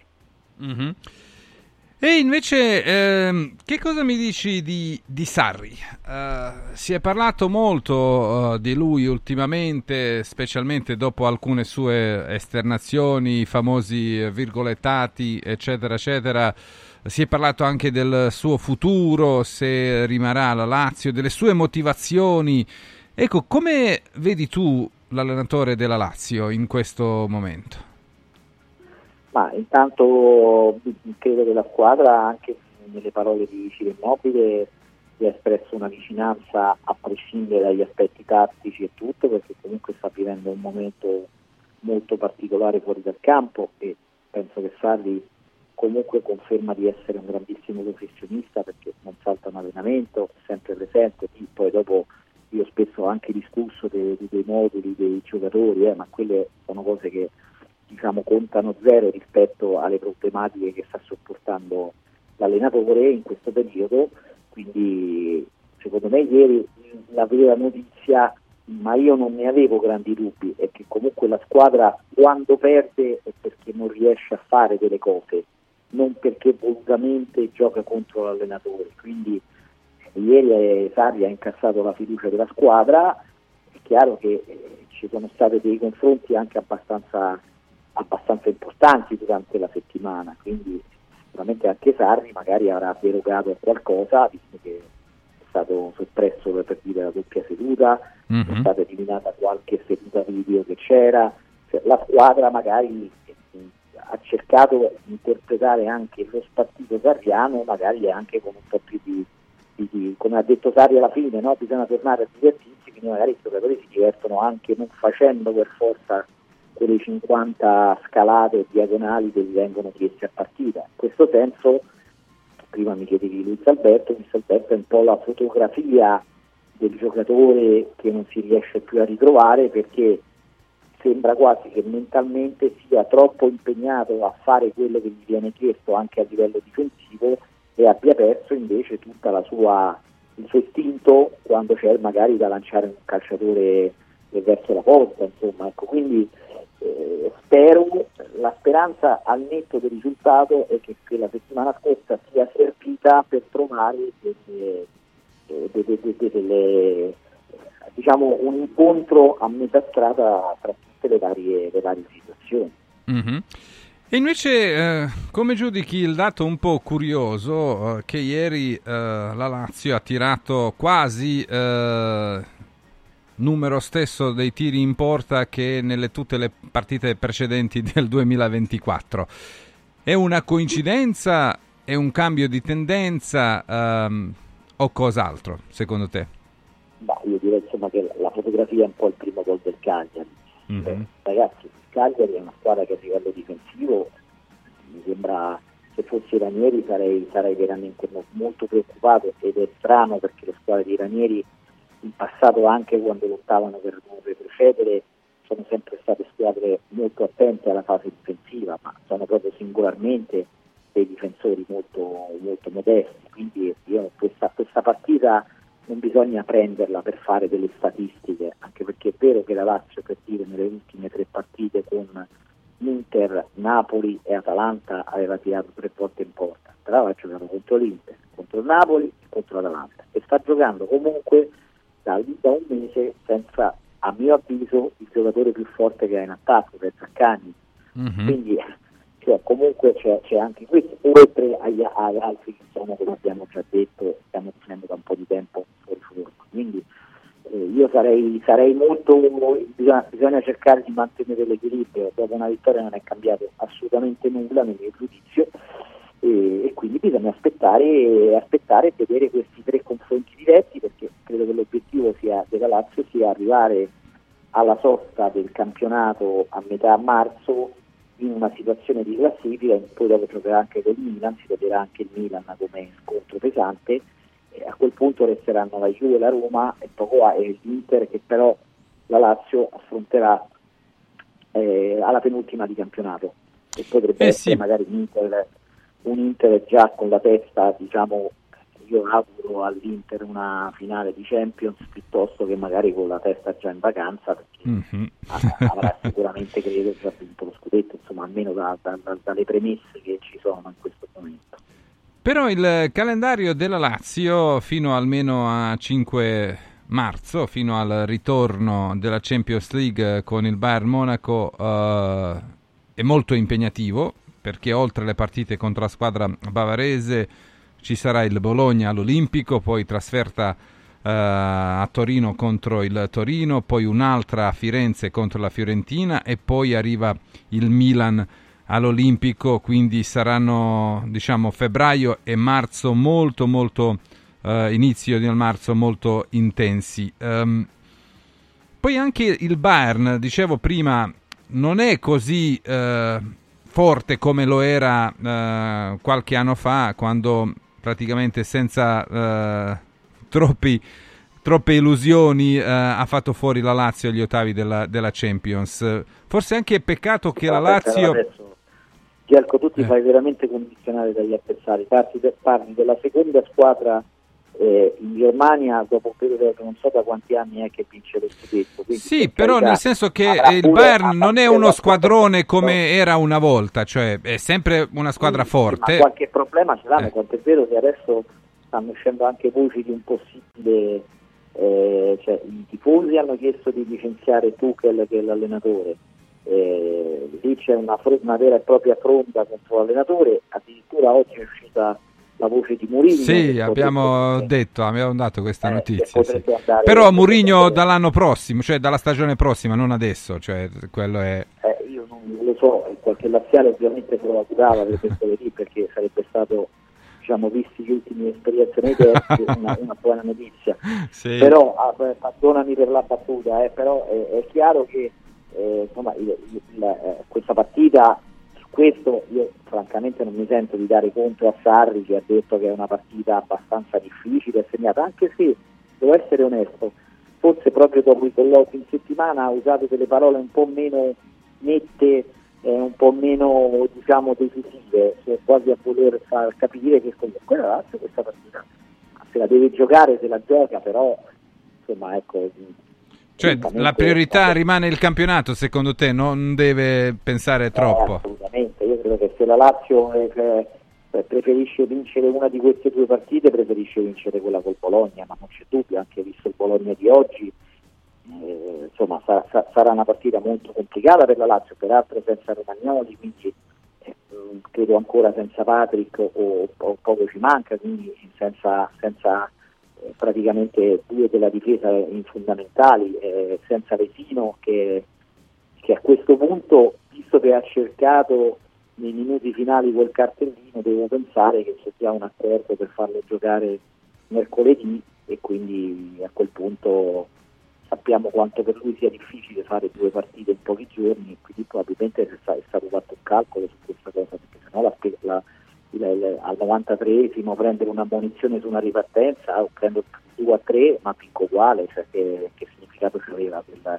quel fallo tattico di, di, di, di Vesino? È sembrato quasi proprio che volesse farsi ammonire. Eh sì, allora sono le diciotto e ventotto minuti, grazie Luigi, buon lavoro, ciao, buona ciao, serata, buona sera a tutti. Allora, noi adesso prendiamo un'altra piccola pausa, intanto eh, vediamo anche cosa sta facendo il eh, Genoa con eh, l'Atalanta, la partita che è iniziata alle diciotto, in vantaggio la squadra eh, di eh, Giampiero eh, Gasperini, gol di De Ketelaere, eh, e quindi questo è il tredicesimo gol, pensate un po', dall'inizio del dicembre, firmato dal giocatore belga, ottavo gol e cinque assist, perché a otto gol ha aggiunto anche cinque assist in questo periodo e sembra veramente un giocatore in grande rispolvero, e al Milan chissà eh, come se la prenderanno. Certo, l'Atalanta eh, se dovesse continuare così, ma anzi anche eh, se dovesse tutto rimanere così, probabilmente eserciterà il suo diritto di eh, riscatto alla fine eh, della stagione, visto che ammonta eh, poco più di venti milioni di euro, e poi certamente potranno rivenderlo a una cifra molto molto più alta. Di questo eh, parleremo con Gianni Visnadi fra poco. Domenica Sport. Coraggio e innovazione, questi gli ingredienti alla base del successo della Quadrifoglio Immobiliare. Una realtà unica per know-how e varietà di proposte, che assiste e accompagna il cliente in tutte le fasi della compravendita fino al rogito notarile. Un network di agenzie che copre Roma, Ostia e Viterbo, dove ad accogliervi ci saranno i nostri collaboratori cresciuti e formati dal mondo Quadrifoglio. Quadrifoglio Immobiliare, da trent'anni con voi. Una soluzione per tutti, la soluzione fortunata. Continuo senso di fame? Dormi poco? Sei stressato? La soluzione c'è. Sirt Life presenta Lipo, il nuovo e moderno integratore naturale studiato per agire sulle cause che comportano l'accumulo di grasso, riducendo lo stress, gli zuccheri e i grassi presenti nel sangue, stimolando il metabolismo. Scopri Lipo su radio radio shop punto it e approfitta delle combinazioni Lipo più Sirt cinquecento Plus al prezzo speciale solo per gli ascoltatori di Radio Radio. Lipo più Sirt cinquecento Plus, per elevare naturalmente il tuo livello di benessere. Con il sistema Brick puoi costruire pareti completamente rifinite in otto ore, con valori di isolamento acustico e di resistenza al fuoco eccezionali. Puoi realizzare architravi anche per grandi aperture in modo semplice, facile e veloce. Con il sistema di calcolo del nostro sito puoi definire le quantità e le frazioni di pannelli, così da portare sul luogo di lavoro solo i materiali necessari, senza fare tagli, senza scarti, senza fare polvere, senza fare rumore. Dovete costruire una parete? Passate da noi, al punto Prefedil in via Prenestina novecentocinquantasei, a cinquecento metri all'interno del G R A. Devo stampare i miei nuovi bigliettini da visita. Pressup punto it. Devo stampare il catalogo per la mia azienda. Pressup punto it. Cerco uno stampatore di qualità che consegni in ventiquattro ore. Pressup punto it. Se hai la partita I V A, vai su Pressup punto it, fai il preventivo in tempo reale, carica il tuo file di stampa e ordina con un click. Cosa aspetti? Prova la qualità di Pressup, il tuo stampatore online. Antò fa freddo, Antò fa freddo, non ce la faccio più. Accendi la caldaia Vaillant. Ecco fatto, amore, l'ho accesa. Mmm, Antò fa caldo. Pochi giorni fa con la Calor Plus ho installato una caldaia a condensazione della Vaillant con sole dodici rate da novantacinque euro, e mi hanno anche regalato sette anni di garanzia. Eh, con questa caldaia mi sto togliendo tante soddisfazioni. Fallo anche tu con la Calor Plus. Chiama subito lo zero sei otto sei due uno tre sei sette uno. Antò. Sabato dieci e domenica undici Open Weekend da Valentino concessionaria Volkswagen. Vieni a scoprire la gamma Edition Plus. Polo, Taigo, T-Cross, T-Roc, nuova Tiguan e tutte le elettriche, con una ricchissima dotazione inclusa, con vantaggi fino a ottomilaottocento euro. E su mille auto usato certificato, incentivi fino a duemila euro e supervalutazione permuta. Valentino concessionaria Volkswagen. dieci e undici Open Weekend in Via Tiburtina mille e novantasette, Via Prenestina novecentoundici, Via Tuscolana milleduecentotrentatré, Via Paesiello e Largo Lanciani. valentinoautomobili punto it. In un momento in cui i mercati sono in forte tempesta, scegli il sereno. Da sempre l'oro è la forma di investimento più sicura. Universo Oro ti offre la migliore quotazione sul mercato per l'acquisto di oro da investimento. Investire in oro vuol dire liquidità immediata, riacquisto garantito e un valore finanziario certo nel tempo. Universo Oro, numero verde ottocentotredici quarantatrenta, universo oro punto it, sede a Roma, Viale Eritrea ottantotto. Guarda, anche qui una ravioleria dumpling bar. Ormai le trovi in tutta Italia. Entriamo, il pranzo è servito. Mmm, sono buonissimi, di qualità e pluripremiati. Eh sì, grazie al franchising due punto zero del dumpling bar, anch'io ho potuto aprire la mia ravioleria. È facile, completamente gratuito, include formazione dello chef Gianni Catani, rinnovo di menù periodico, scelta e addestramento del personale, pubblicità. Ho chiamato il numero tre quattro quattro zero sei cinquantotto novecentotredici e il mio sogno si è realizzato. Chiama anche tu o vai su dumplingbar punto it.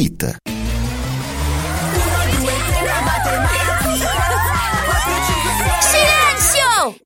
A Carnevale tutti a Cinecittà World! Sì! Da quest'anno il Carnevale si festeggia a Cinecittà World. Parata dei carri, spettacoli, sfilate e premiazione delle migliori maschere. Scatenati nella più grande battaglia di coriandoli di Roma e scopri la novità duemilaventiquattro, Hotel Transilvania. Ingresso a dieci euro e torni gratis quando vuoi entro marzo. Info e biglietti su cinecittà world punto it. Domenica Sport.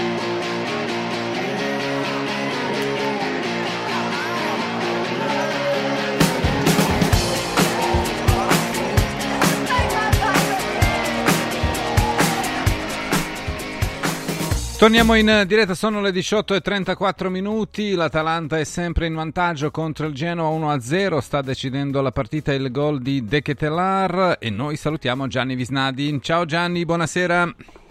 Ecco, buonasera a te e a tutti gli amici di Radio Radio. Allora, che cosa pensano secondo te al Milan quando vedono De Ketelaere che segna oramai ogni domenica a questo punto, o fa un assist o fa tutte e due cose insieme?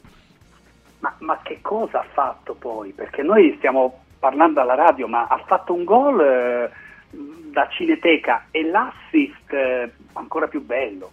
Cioè, cosa vuoi che pensino? Pensino che, che forse non, non l'hanno capito come calciatore. Cioè, lo deve pensare, lo deve pensare sostanzialmente Stefano Una Chiori bella rivincita e... di Maldini, mi sembra, no? Ma, anche se non vale molto, però almeno una soddisfazione morale.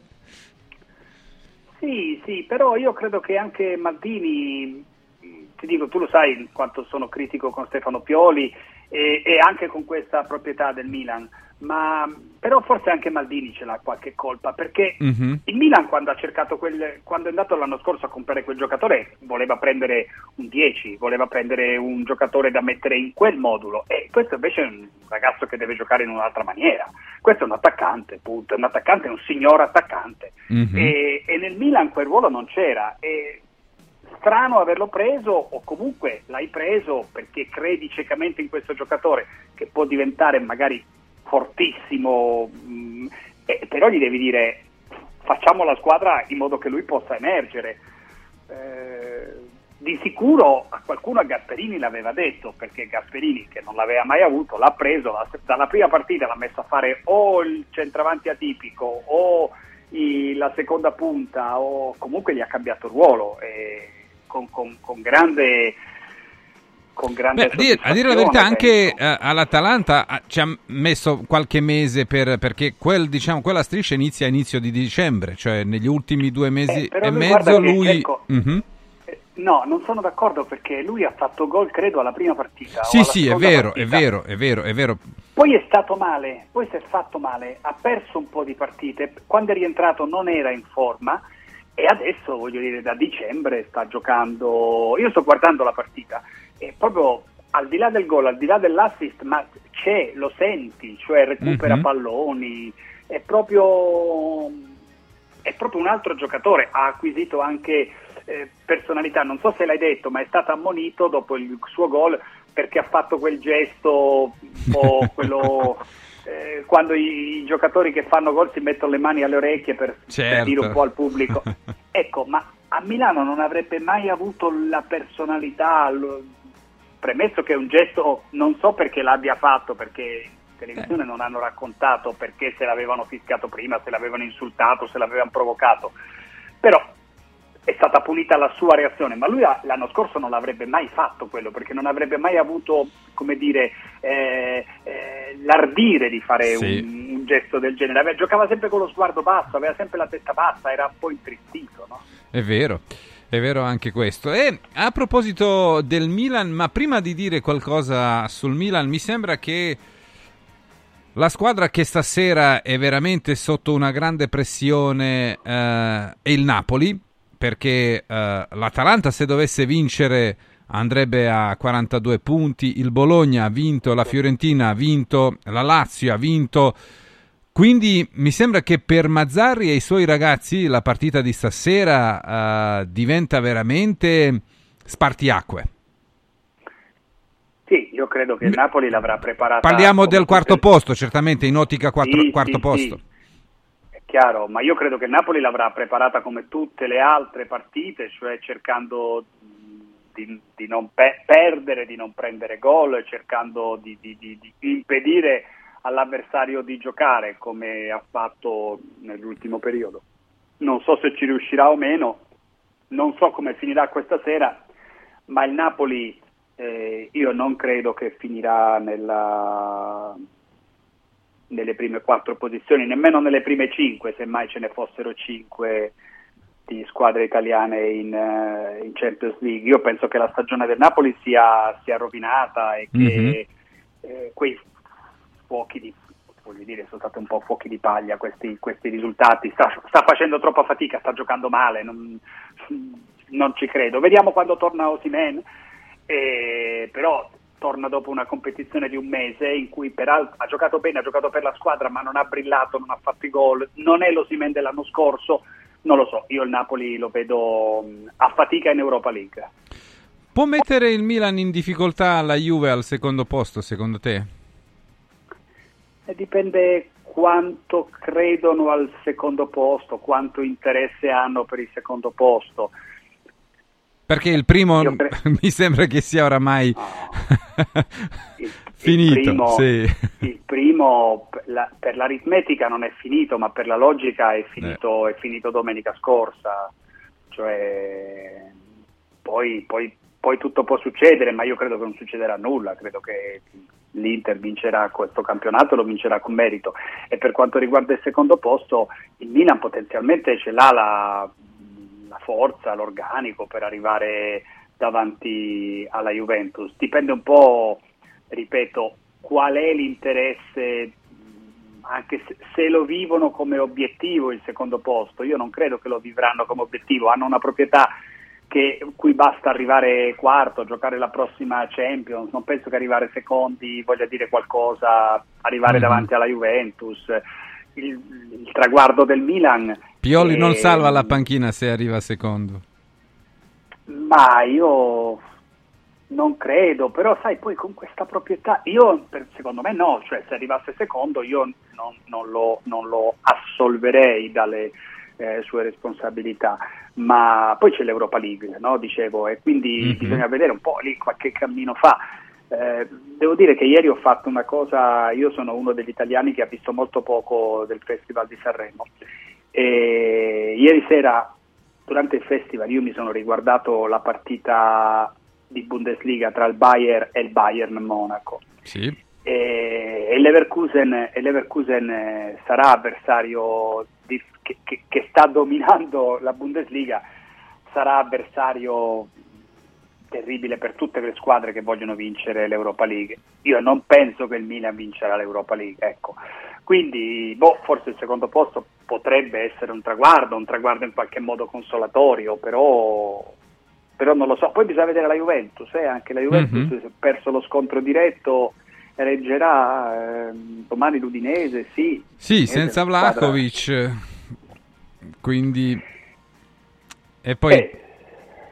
Sì, sì, certo, certo, però sai, neanche l'Udinese ce l'ha Vlahović. Certo, e, è chiaro. E non ha, e non ha nemmeno, e non ha nemmeno Chiesa, Chiesa e Ildiz, eh, per cui... Per cui mh, po, po, Oh, visto che tu sei il nostro anche esperto de, del calciomercato, ma Samardžić alla fine arriverà alla Juve, perché doveva andare all'Inter, non ci è andato, doveva andare al Napoli, non ci è andato, adesso si parla della Juve, ci andrà la Juve, perché si racconta che domani ci sarà allo stadio a Torino il suo papà e che la Juventus sembra che stia vicina al giocatore serbo.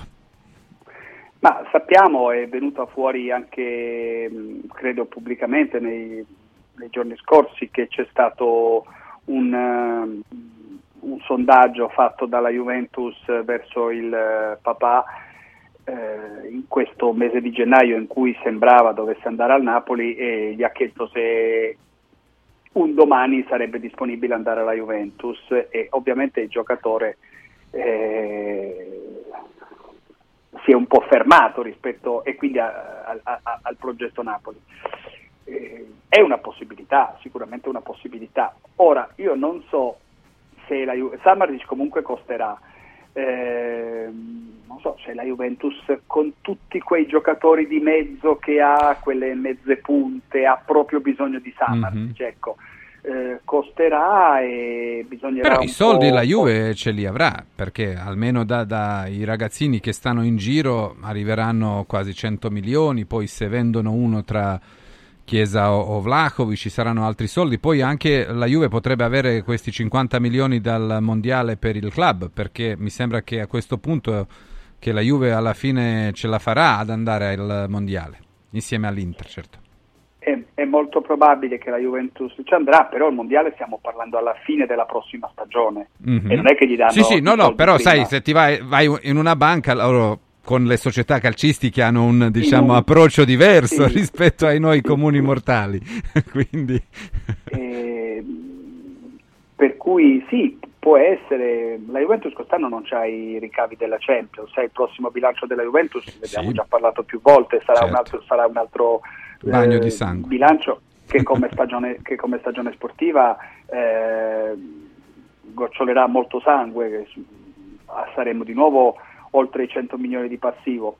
Non credo che nemmeno la prossima estate la Juventus farà un grande mercato, ah. magari lo fa superiore a quello della scorsa estate, però eh, ecco, allora lì mi chiedo, ma è proprio Samardžić il giocatore che servirà eh, che servirà che servirebbe alla prossima Juventus? Perché Samar, la Juventus avrebbe bisogno di un playmaker, di un facitore di gioco, di un Pirlo, di uno di un di un, di un, play, di un regista. E Samardžić più che regista mi sembra un giocatore con, so, a me perlomeno, poi ragazzo che anche nell'Udinese gioca ancora in maniera abbastanza eh, discontinua e tutto, però mi sembra più un, una mezza punta, un trequartista, più un, un giocatore più, più, di, di, di, ehm, più di caratteristiche più offensive che di gestione della squadra. Eh sì, e beh, qualcuno anzi gli consigliava, per usare i numeri, che deve diventare un bravo otto, perché i bravi otto servono ai molti allenatori, mentre i cosiddetti numeri dieci mh, dipende sempre da, dalla squadra e da, dalle qualità di quel giocatore, però diciamo sono meno... meno necessari, ecco. Sì, sì, sì, sì, eh, concordo, concordo con te. E lui in questo momento mi sembra più un dieci che un otto. Eh ecco, sì, per, eh, per, questo. per sintetizzare, sintetizzare questa cosa dei numeri. Allora, eh, quello che volevo chiederti riguarda eh, José Mourinho. Probabilmente hai visto quella notizia del nostro collega che lavora per il Bild e che segue da, da, da tanti anni il Bayern Monaco, e che ha raccontato questa storia che José Mourinho uh, potrebbe arrivare sulla panchina del Bayern. Tu hai raccontato di aver visto il Bayern, ho letto i resoconti sui giornali della partita, ho visto che uh, molti hanno criticato Tuchel uh, e hanno elogiato molto Xabi Alonso per la vittoria, anzi qualcuno ha detto che uh, il Bayern non è stato così umiliato da tempo nella Bundesliga. Uh, ecco, puoi immaginare Mourinho sulla panchina del Bayern? Gelco no, non posso più immaginare Mourinho su una grande panchina, non posso più immaginarlo, perché io credo che queste sono in forma. Mourinho ha un sacco di amici, non solo a Roma, ce l'ha in tutto il mondo, ce l'ha in eh tutta beh, certo. Europa, per cui far girare delle voci non costa nulla, ma io credo che in venti giorni eh, Daniele De Rossi abbia, non sappiamo se in questi venti giorni De Rossi Eh, o meglio, da questi venti giorni non sappiamo se De Rossi sarà un grande allenatore, perché, perché, perché è troppo presto, perché sono quattro partite, però in questi venti giorni credo che tutti abbiano capito che Mourinho non è più un grande allenatore, ma è solo un, un incantatore di serpenti, un pifferaio magico, scegli tu, scegli tu cosa vuoi. Eh Beh, i, giocato- i giocatori sono gli stessi. Quindi un allenatore con il passato ma senza futuro, diciamo, nemmeno presente. Ma il presente è il presente di un allenatore di carisma che comunque riesce ad attrarre, voglio dire, ad avere fascino sui giocatori, ad avere fascino sul pubblico, ad avere fascino sui tifosi, eh, però... Eh, che la Roma giocasse male e che non sfruttasse le qualità dei suoi giocatori, voglio dire, non ero il solo a dirlo, e, e i giocatori sono gli stessi, e la Roma ieri ha messo in difficoltà l'Inter. Io credo che poi la partita la Roma l'abbia persa perché l'Inter è molto forte e ci sia stato anche ieri un calo fisico da parte sì, della Roma, sì, pa- sì. partita difficile, partita difficile, ecco forse ecco, magari... Ma secondo te era il calo della Roma o... come qualcuno dei nostri colleghi dice, no, è l'Inter che ha messo, diciamo, la marcia quella più alta e la Roma non poteva fare diversamente? Cioè più merito dell'Inter che demerito della Roma? Direi che le due cose vanno insieme. Mm-hmm. Eh, L'Inter sicuramente ha dato una bella frustata, ma l'Inter la frustata ha provato a darla anche nel primo tempo e nel primo tempo non c'è riuscito. Nel secondo gli sono venute fuori un paio di... Eh, una, una giocata... pazzesca con, con eh, eh, questo affondo di, di Darmian, sì. questa palla mm-hmm. questa per palla Thuram. Su cui Thuram mm-hmm. è stato bravo, ma Mancini ha dormito, ha dormito sì. come me, nel senso che... Beh, due volte, veramente... perché no, abbiamo notato che pure lui infatti non si alza, diciamo, con i tempi giusti e lascia in gioco Darmian, perché se lui si alzava Darmian rimaneva in fuorigioco. So, bravo, sì, sì, sì, sì, sì. E poi comunque si è fatto girare intorno sì. dall'attaccante, cosa che il difensore fa sempre, qu- quando fa è colpevole, colpevole, basta. Ecco, è chiaro che l'Inter è forte, però io penso che ci sia stato proprio un calo eh, anche fisico da parte della Roma, e penso, e lì magari può essere l'esperienza che arriverà, che i cambi che poi hanno rimesso nell'ultimo quarto d'ora la Roma in partita forse sono arrivati un po' tardi, eh, forse non aveva capito De Rossi, e non ci sarebbe niente di male se così fosse, che, che, che ne so, che Cristante stava soffrendo troppo, eh, Bove è andato molto meglio. Cristante ha fatto un buon primo tempo, ma ha fatto male all'inizio del sì, tempo. Ma poi si è anche infortunato, tant'è vero che non giocherà contro il Feyenoord, quindi aveva qualche problema, veramente l'ho condizionato durante ecco, la partita. Eh, ecco, eh, però la Roma ha fatto, ha fatto una, una signora partita, il risultato alla fine dice, beh, tanto ha perso lo stesso. Sì, il quattro a due... è un po' il quarto gol arriva in contropiede, sì, sì. È, un po sever- è, è un po' severo, è un po' anche ingiusto, è anche un po' immeritato probabilmente. Io, che come sai nei, nelle settimane scorse anche alla vigilia dicevo, ehm, davo l'Inter favorita per questa partita mh, e, e, e invitavo sempre a dire calma, che con De Rossi è cambiata, è cambiata, perché la, la, la Roma ha battuto la terzultima, la penultima e l'ultima del, del campionato. Ecco, dalla partita di ieri, secondo me, la sconfitta di ieri, vale più delle tre vittorie, poi non fa punti, ha detto, ha detto giustamente De Rossi, sono figlio di Spalletti e i complimenti non, non servono a niente quando perdi, però io penso che, cioè, la mia idea di Roma, della Roma di De Rossi, si è rinforzata ieri con questa sconfitta più che nelle vittorie delle partite precedenti. Eh sì, ehm, infatti commentavamo prima che il calendario della Roma è abbastanza, diciamo, invitante, ecco, per usare eh, questa espressione. Eh, le avversarie, diciamo, sono abbordabili, si possono battere, forse l'unica la Fiorentina, un po' il Torino, che potrebbero eh, essere un po' più ostiche per quanto riguarda la Roma, ma eh, tenendo presente l'Atalanta che sta vincendo, il Bologna che abbiamo visto oggi, e Tiago Motta è un altro degli allenatori che merita un commento, uh, poi la Fiorentina si è svegliata. Quante chance dai alla Roma di poter arrivare quarta alla fine della stagione? Poche, nonostante tutto quello che ho detto adesso, poche, perché sai, tu dici il calendario è favorevole perché lo guardi a un mese e allora è favorevole. Sì, fino ma, al derby, diciamo, nel... è abbastanza buono, ecco. Perché ah, gioca contro il Frosinone, contro Torino, Monza, Fiorentina, Sassuolo, Lecce. Quindi un filotto in teoria potrebbe farlo. Poi però dovrà giocare anche con, eh, con le altre squadre, quindi come è accaduto nel girone d'andata arriveranno anche partite, partite più impegnative. No, io penso che, che possa, possa lottare, la vedo meglio del Napoli. Mm-hmm. La vedo meglio del Napoli, però non è certamente la mia favorita per il quarto posto, ecco. eh, quindi, quindi credo che sia abbastanza, eh, abbastanza improba l'impresa che aspetta eh, De Rossi in questa, in questa fase dell'anno. La mia favorita è ovviamente l'Atalanta, lo dice la classifica, lo dice il gioco, lo dicono i giocatori. E quindi, quindi penso che, che l'Atalanta sia favorita. Poi se, se quello di Immobile è un risveglio vero, se questa volta questo è un risveglio vero, allora credo che occorra considerare anche la Lazio. Mm-hmm. Allora vorrei chiudere con te eh, con le due domande che riguardano due allenatori, eh, uno è Simone Inzaghi, l'altro è Tiago Motta.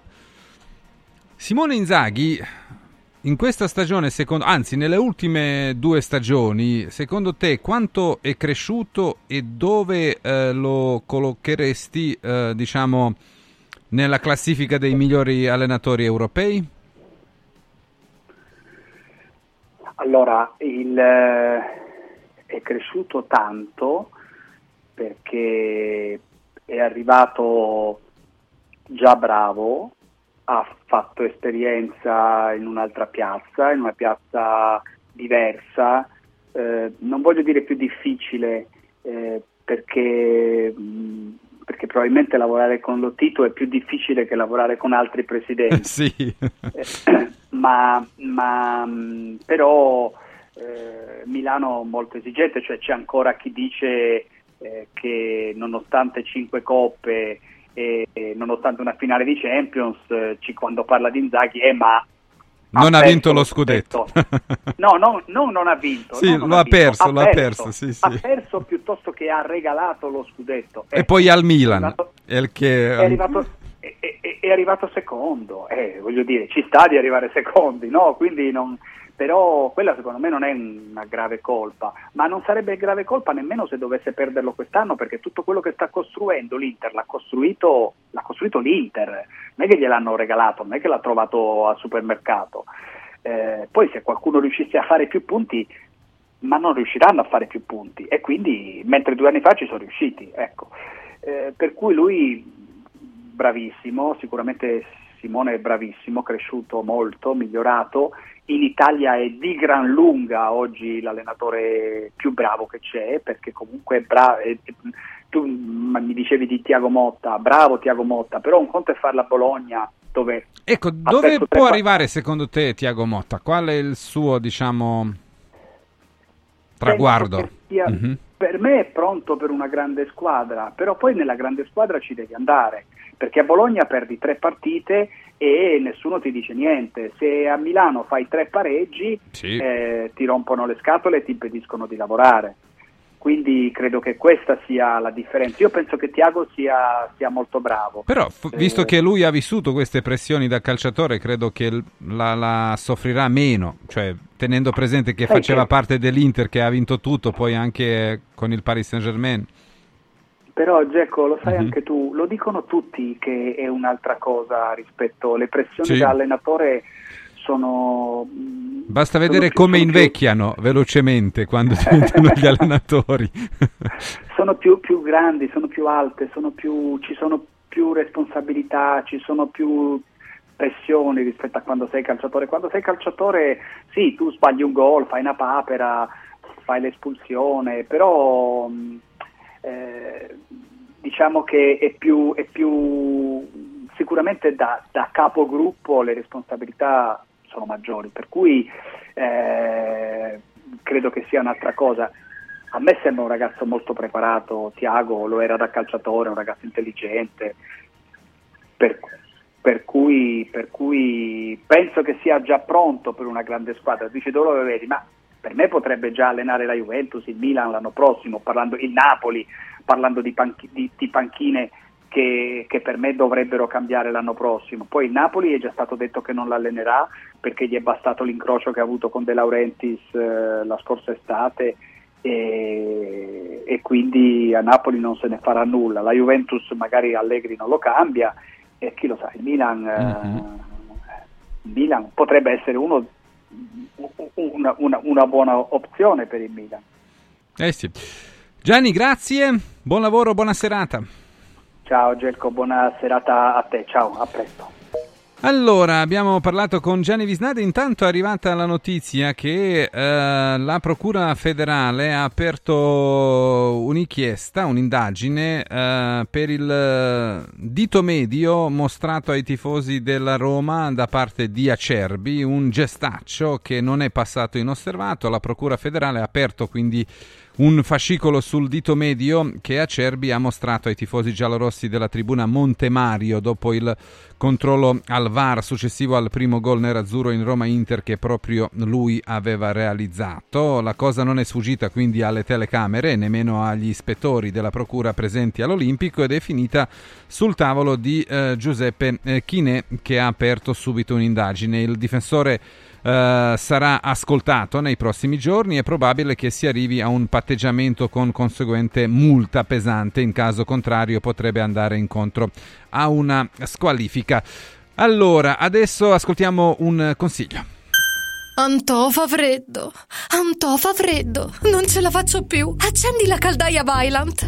Ecco fatto, amore, l'ho accesa. Mmm, Antò fa caldo. Pochi giorni fa con la Calor Plus ho installato una caldaia a condensazione della Vaillant con sole dodici rate da novantacinque euro e mi hanno anche regalato sette anni di garanzia. Eh, con questa caldaia mi sto togliendo tante soddisfazioni. Fallo anche tu con la Calor Plus. Chiama subito lo zero sei ottantasei ventuno trentasei settantuno. Antò.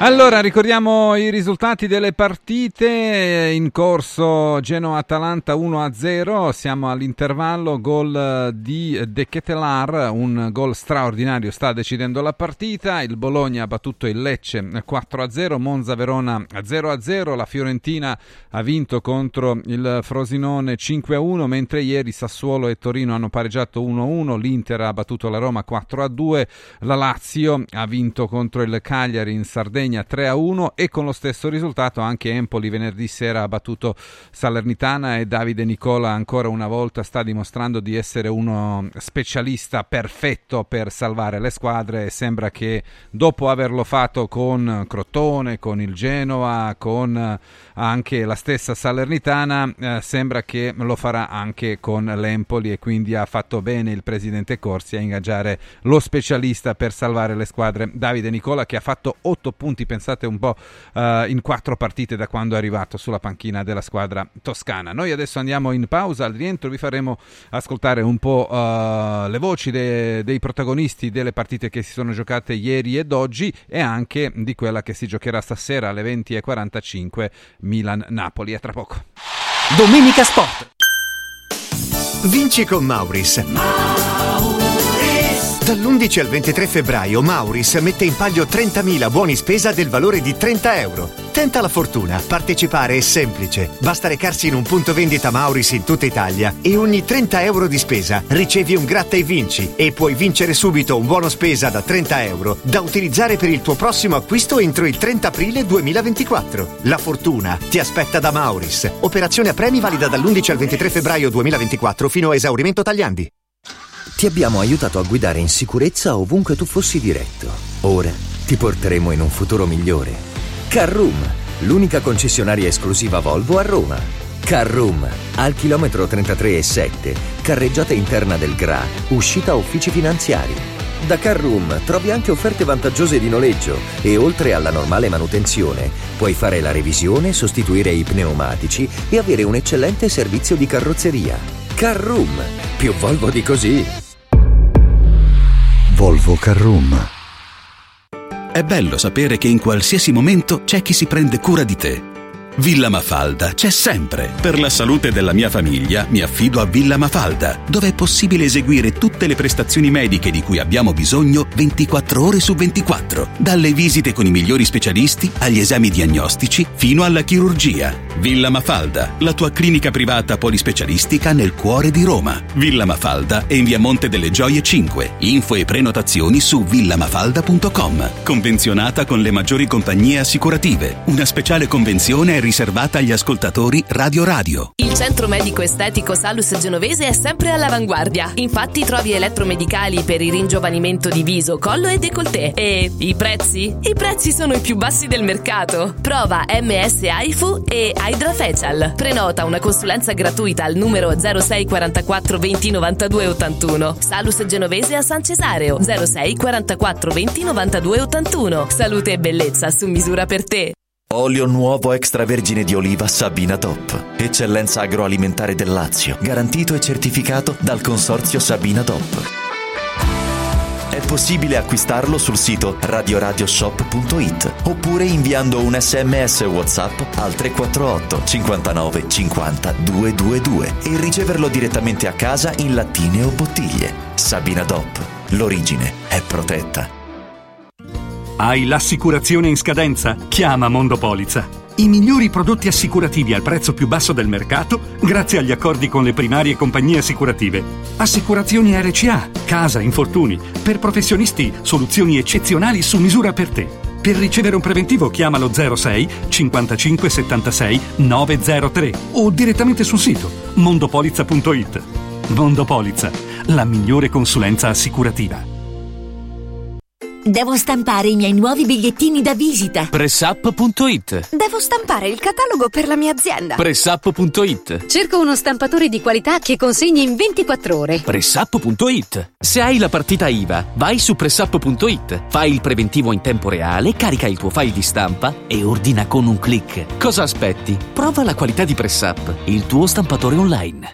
Prefedil presenta il sistema costruttivo realizzato con il pannello brick, sistema che fa ottenere pareti subito pronte, a secco, resistenti ai carichi, con la possibilità di realizzare architravi e l'inserimento degli impianti, con una resistenza al fuoco E I centottanta e con un isolamento acustico di sessanta decibel. Sistemi costruttivi Brick Fast e Brick Board presso il punto Prefedil di Roma, via Prenestina novecentocinquantasei, cinquecento metri all'interno del G R A. Dovete costruire una parete? Passate da noi. Avevo intuito che c'era qualcuno in terrazza, lei chi è? Ma che ce l'ha con me? Cosa ci fa con quel martello? Sono alle dita, io sono sconcertato, io sono... Tronzo. Pavon? Oronzo. In che senso? Oronzo Bellomo, il mio nome, sono l'idraulico, dottore. Esca subito dalla terrazza, signor Bellomo, mi segua. Tronzo, te seguo. Stavolta ho capito. Lei capisce fischi per fiaschi, dottore. La terrazza, una commedia di Avio Focolari, dal quindici al venticinque febbraio al Teatro sette Off di Roma. Per prenotare chiamare allo zero sei novantadue cinquantanove novantotto cinquantaquattro. Domenica Sport.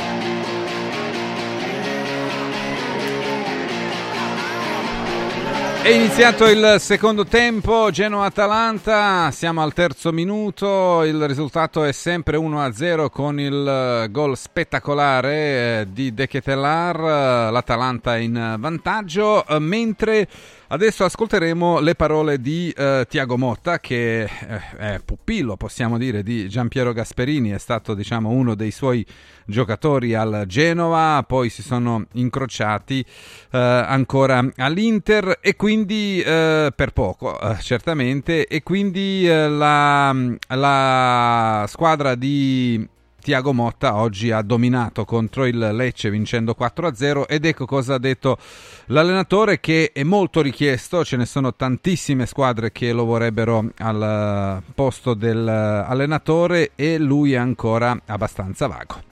Sul tre a zero passa una palla vicino a te, un allenatore normale sul tre a zero la lascerebbe passare, invece tu l'hai raccolta, l'hai data subito, via, voglio il quattro a zero. Vuoi una squadra che giochi, che diverte, insomma che bella atmosfera che c'è stata oggi, no?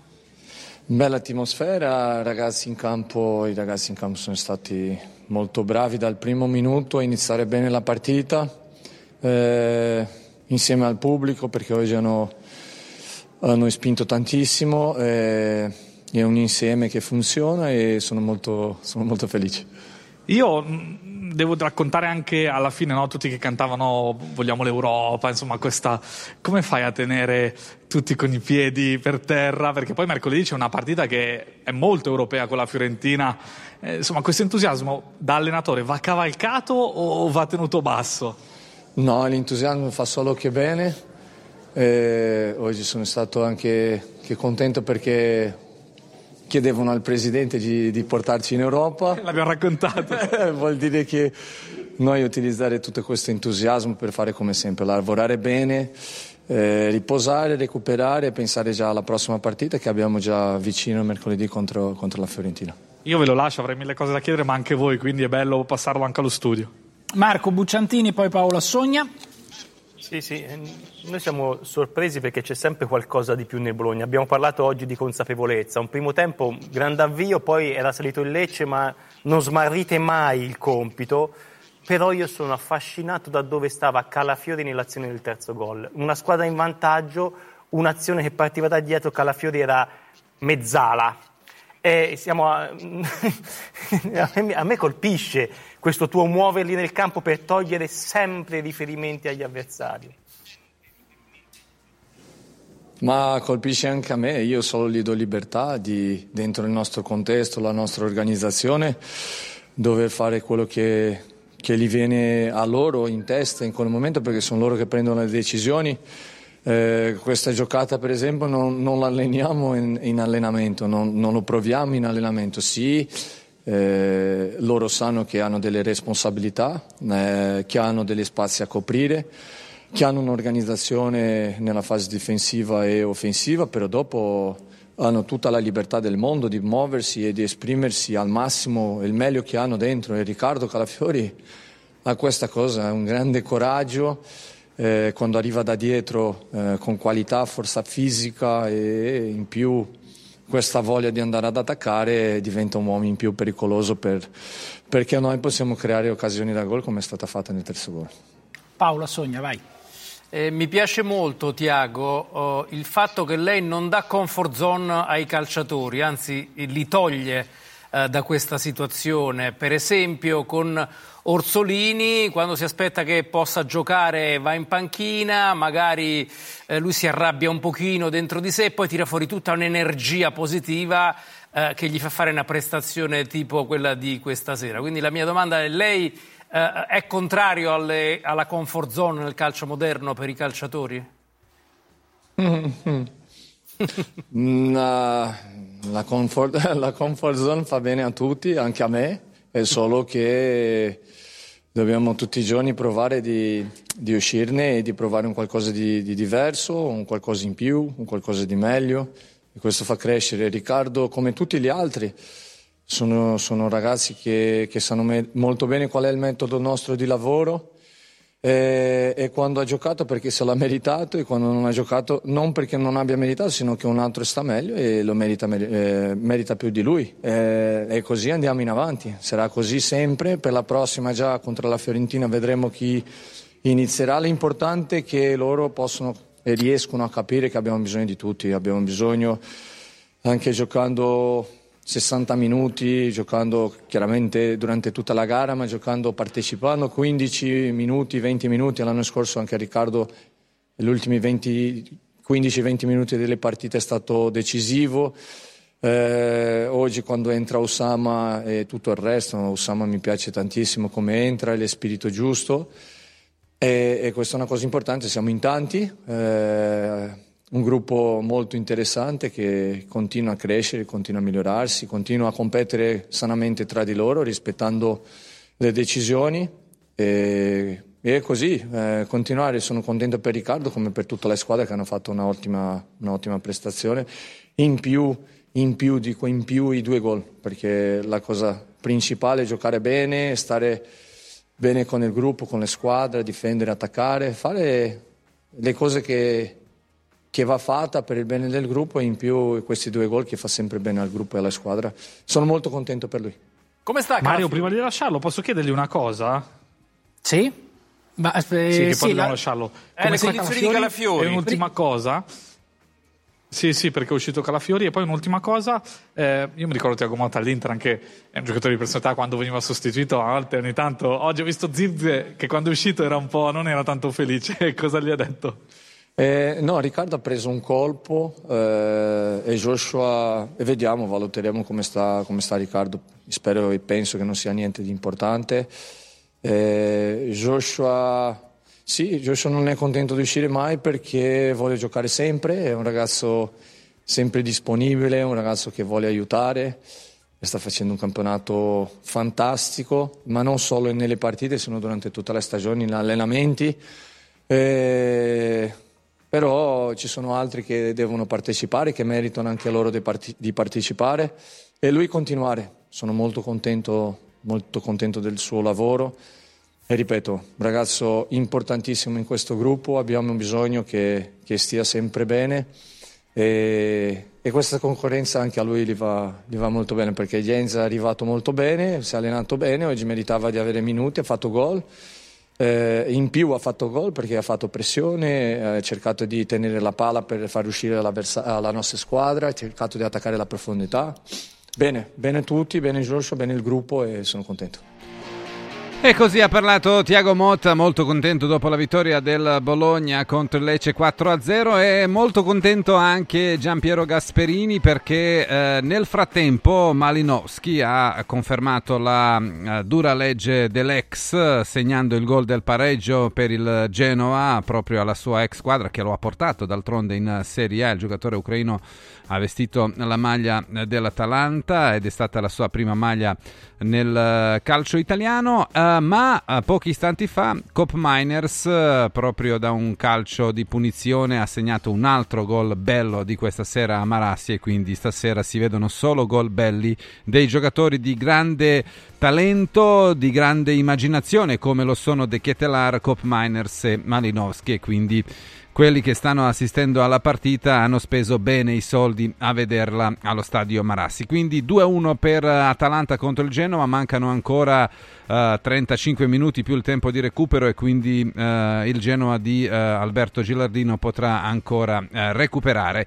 E a proposito degli allenatori, adesso facciamo un passo indietro e vi facciamo ascoltare quello che ha detto ieri dopo la sconfitta, la sua prima sconfitta sulla panchina della Roma, il tecnico della squadra giallorossa Daniele De Rossi. Sì, in linea generale chiedo a De Rossi se il messaggio principale, al di là del risultato che conta in un poco nel calcio, il messaggio principale di questa partita è, è che la via per la Roma è quella giusta, è questa qui, è giocare a pallone.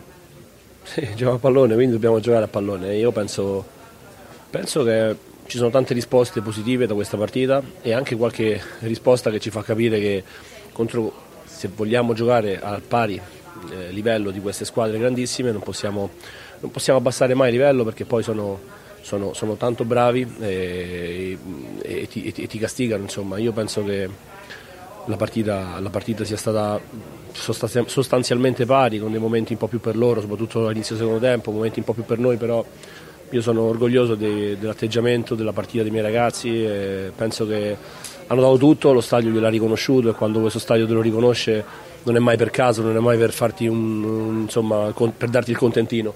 E, niente, non è neanche io dico, non dico sono orgoglioso di loro, come sai sono scarsi, sono orgoglioso, sono orgoglioso perché hanno fatto una partita da, da giocatori veri contro una squadra molto forte e, e io penso che sia la strada giusta quella che ho visto.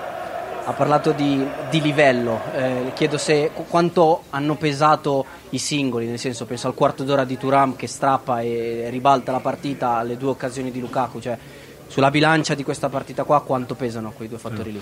Tanto facile mettere, mettere solo gli episodi negativi sulla bilancia, tanto facile accollarla a un giocatore. Eh, io penso gli episodi nel calcio sono, sono tutto, no? Cioè, se è importante, però penso anche che le partite si vincono tutte quante insieme e, e soprattutto che undici giocatori e, e, e me compreso abbiamo abbassato un po' il livello del, del nostro, della nostra prima parte del secondo tempo.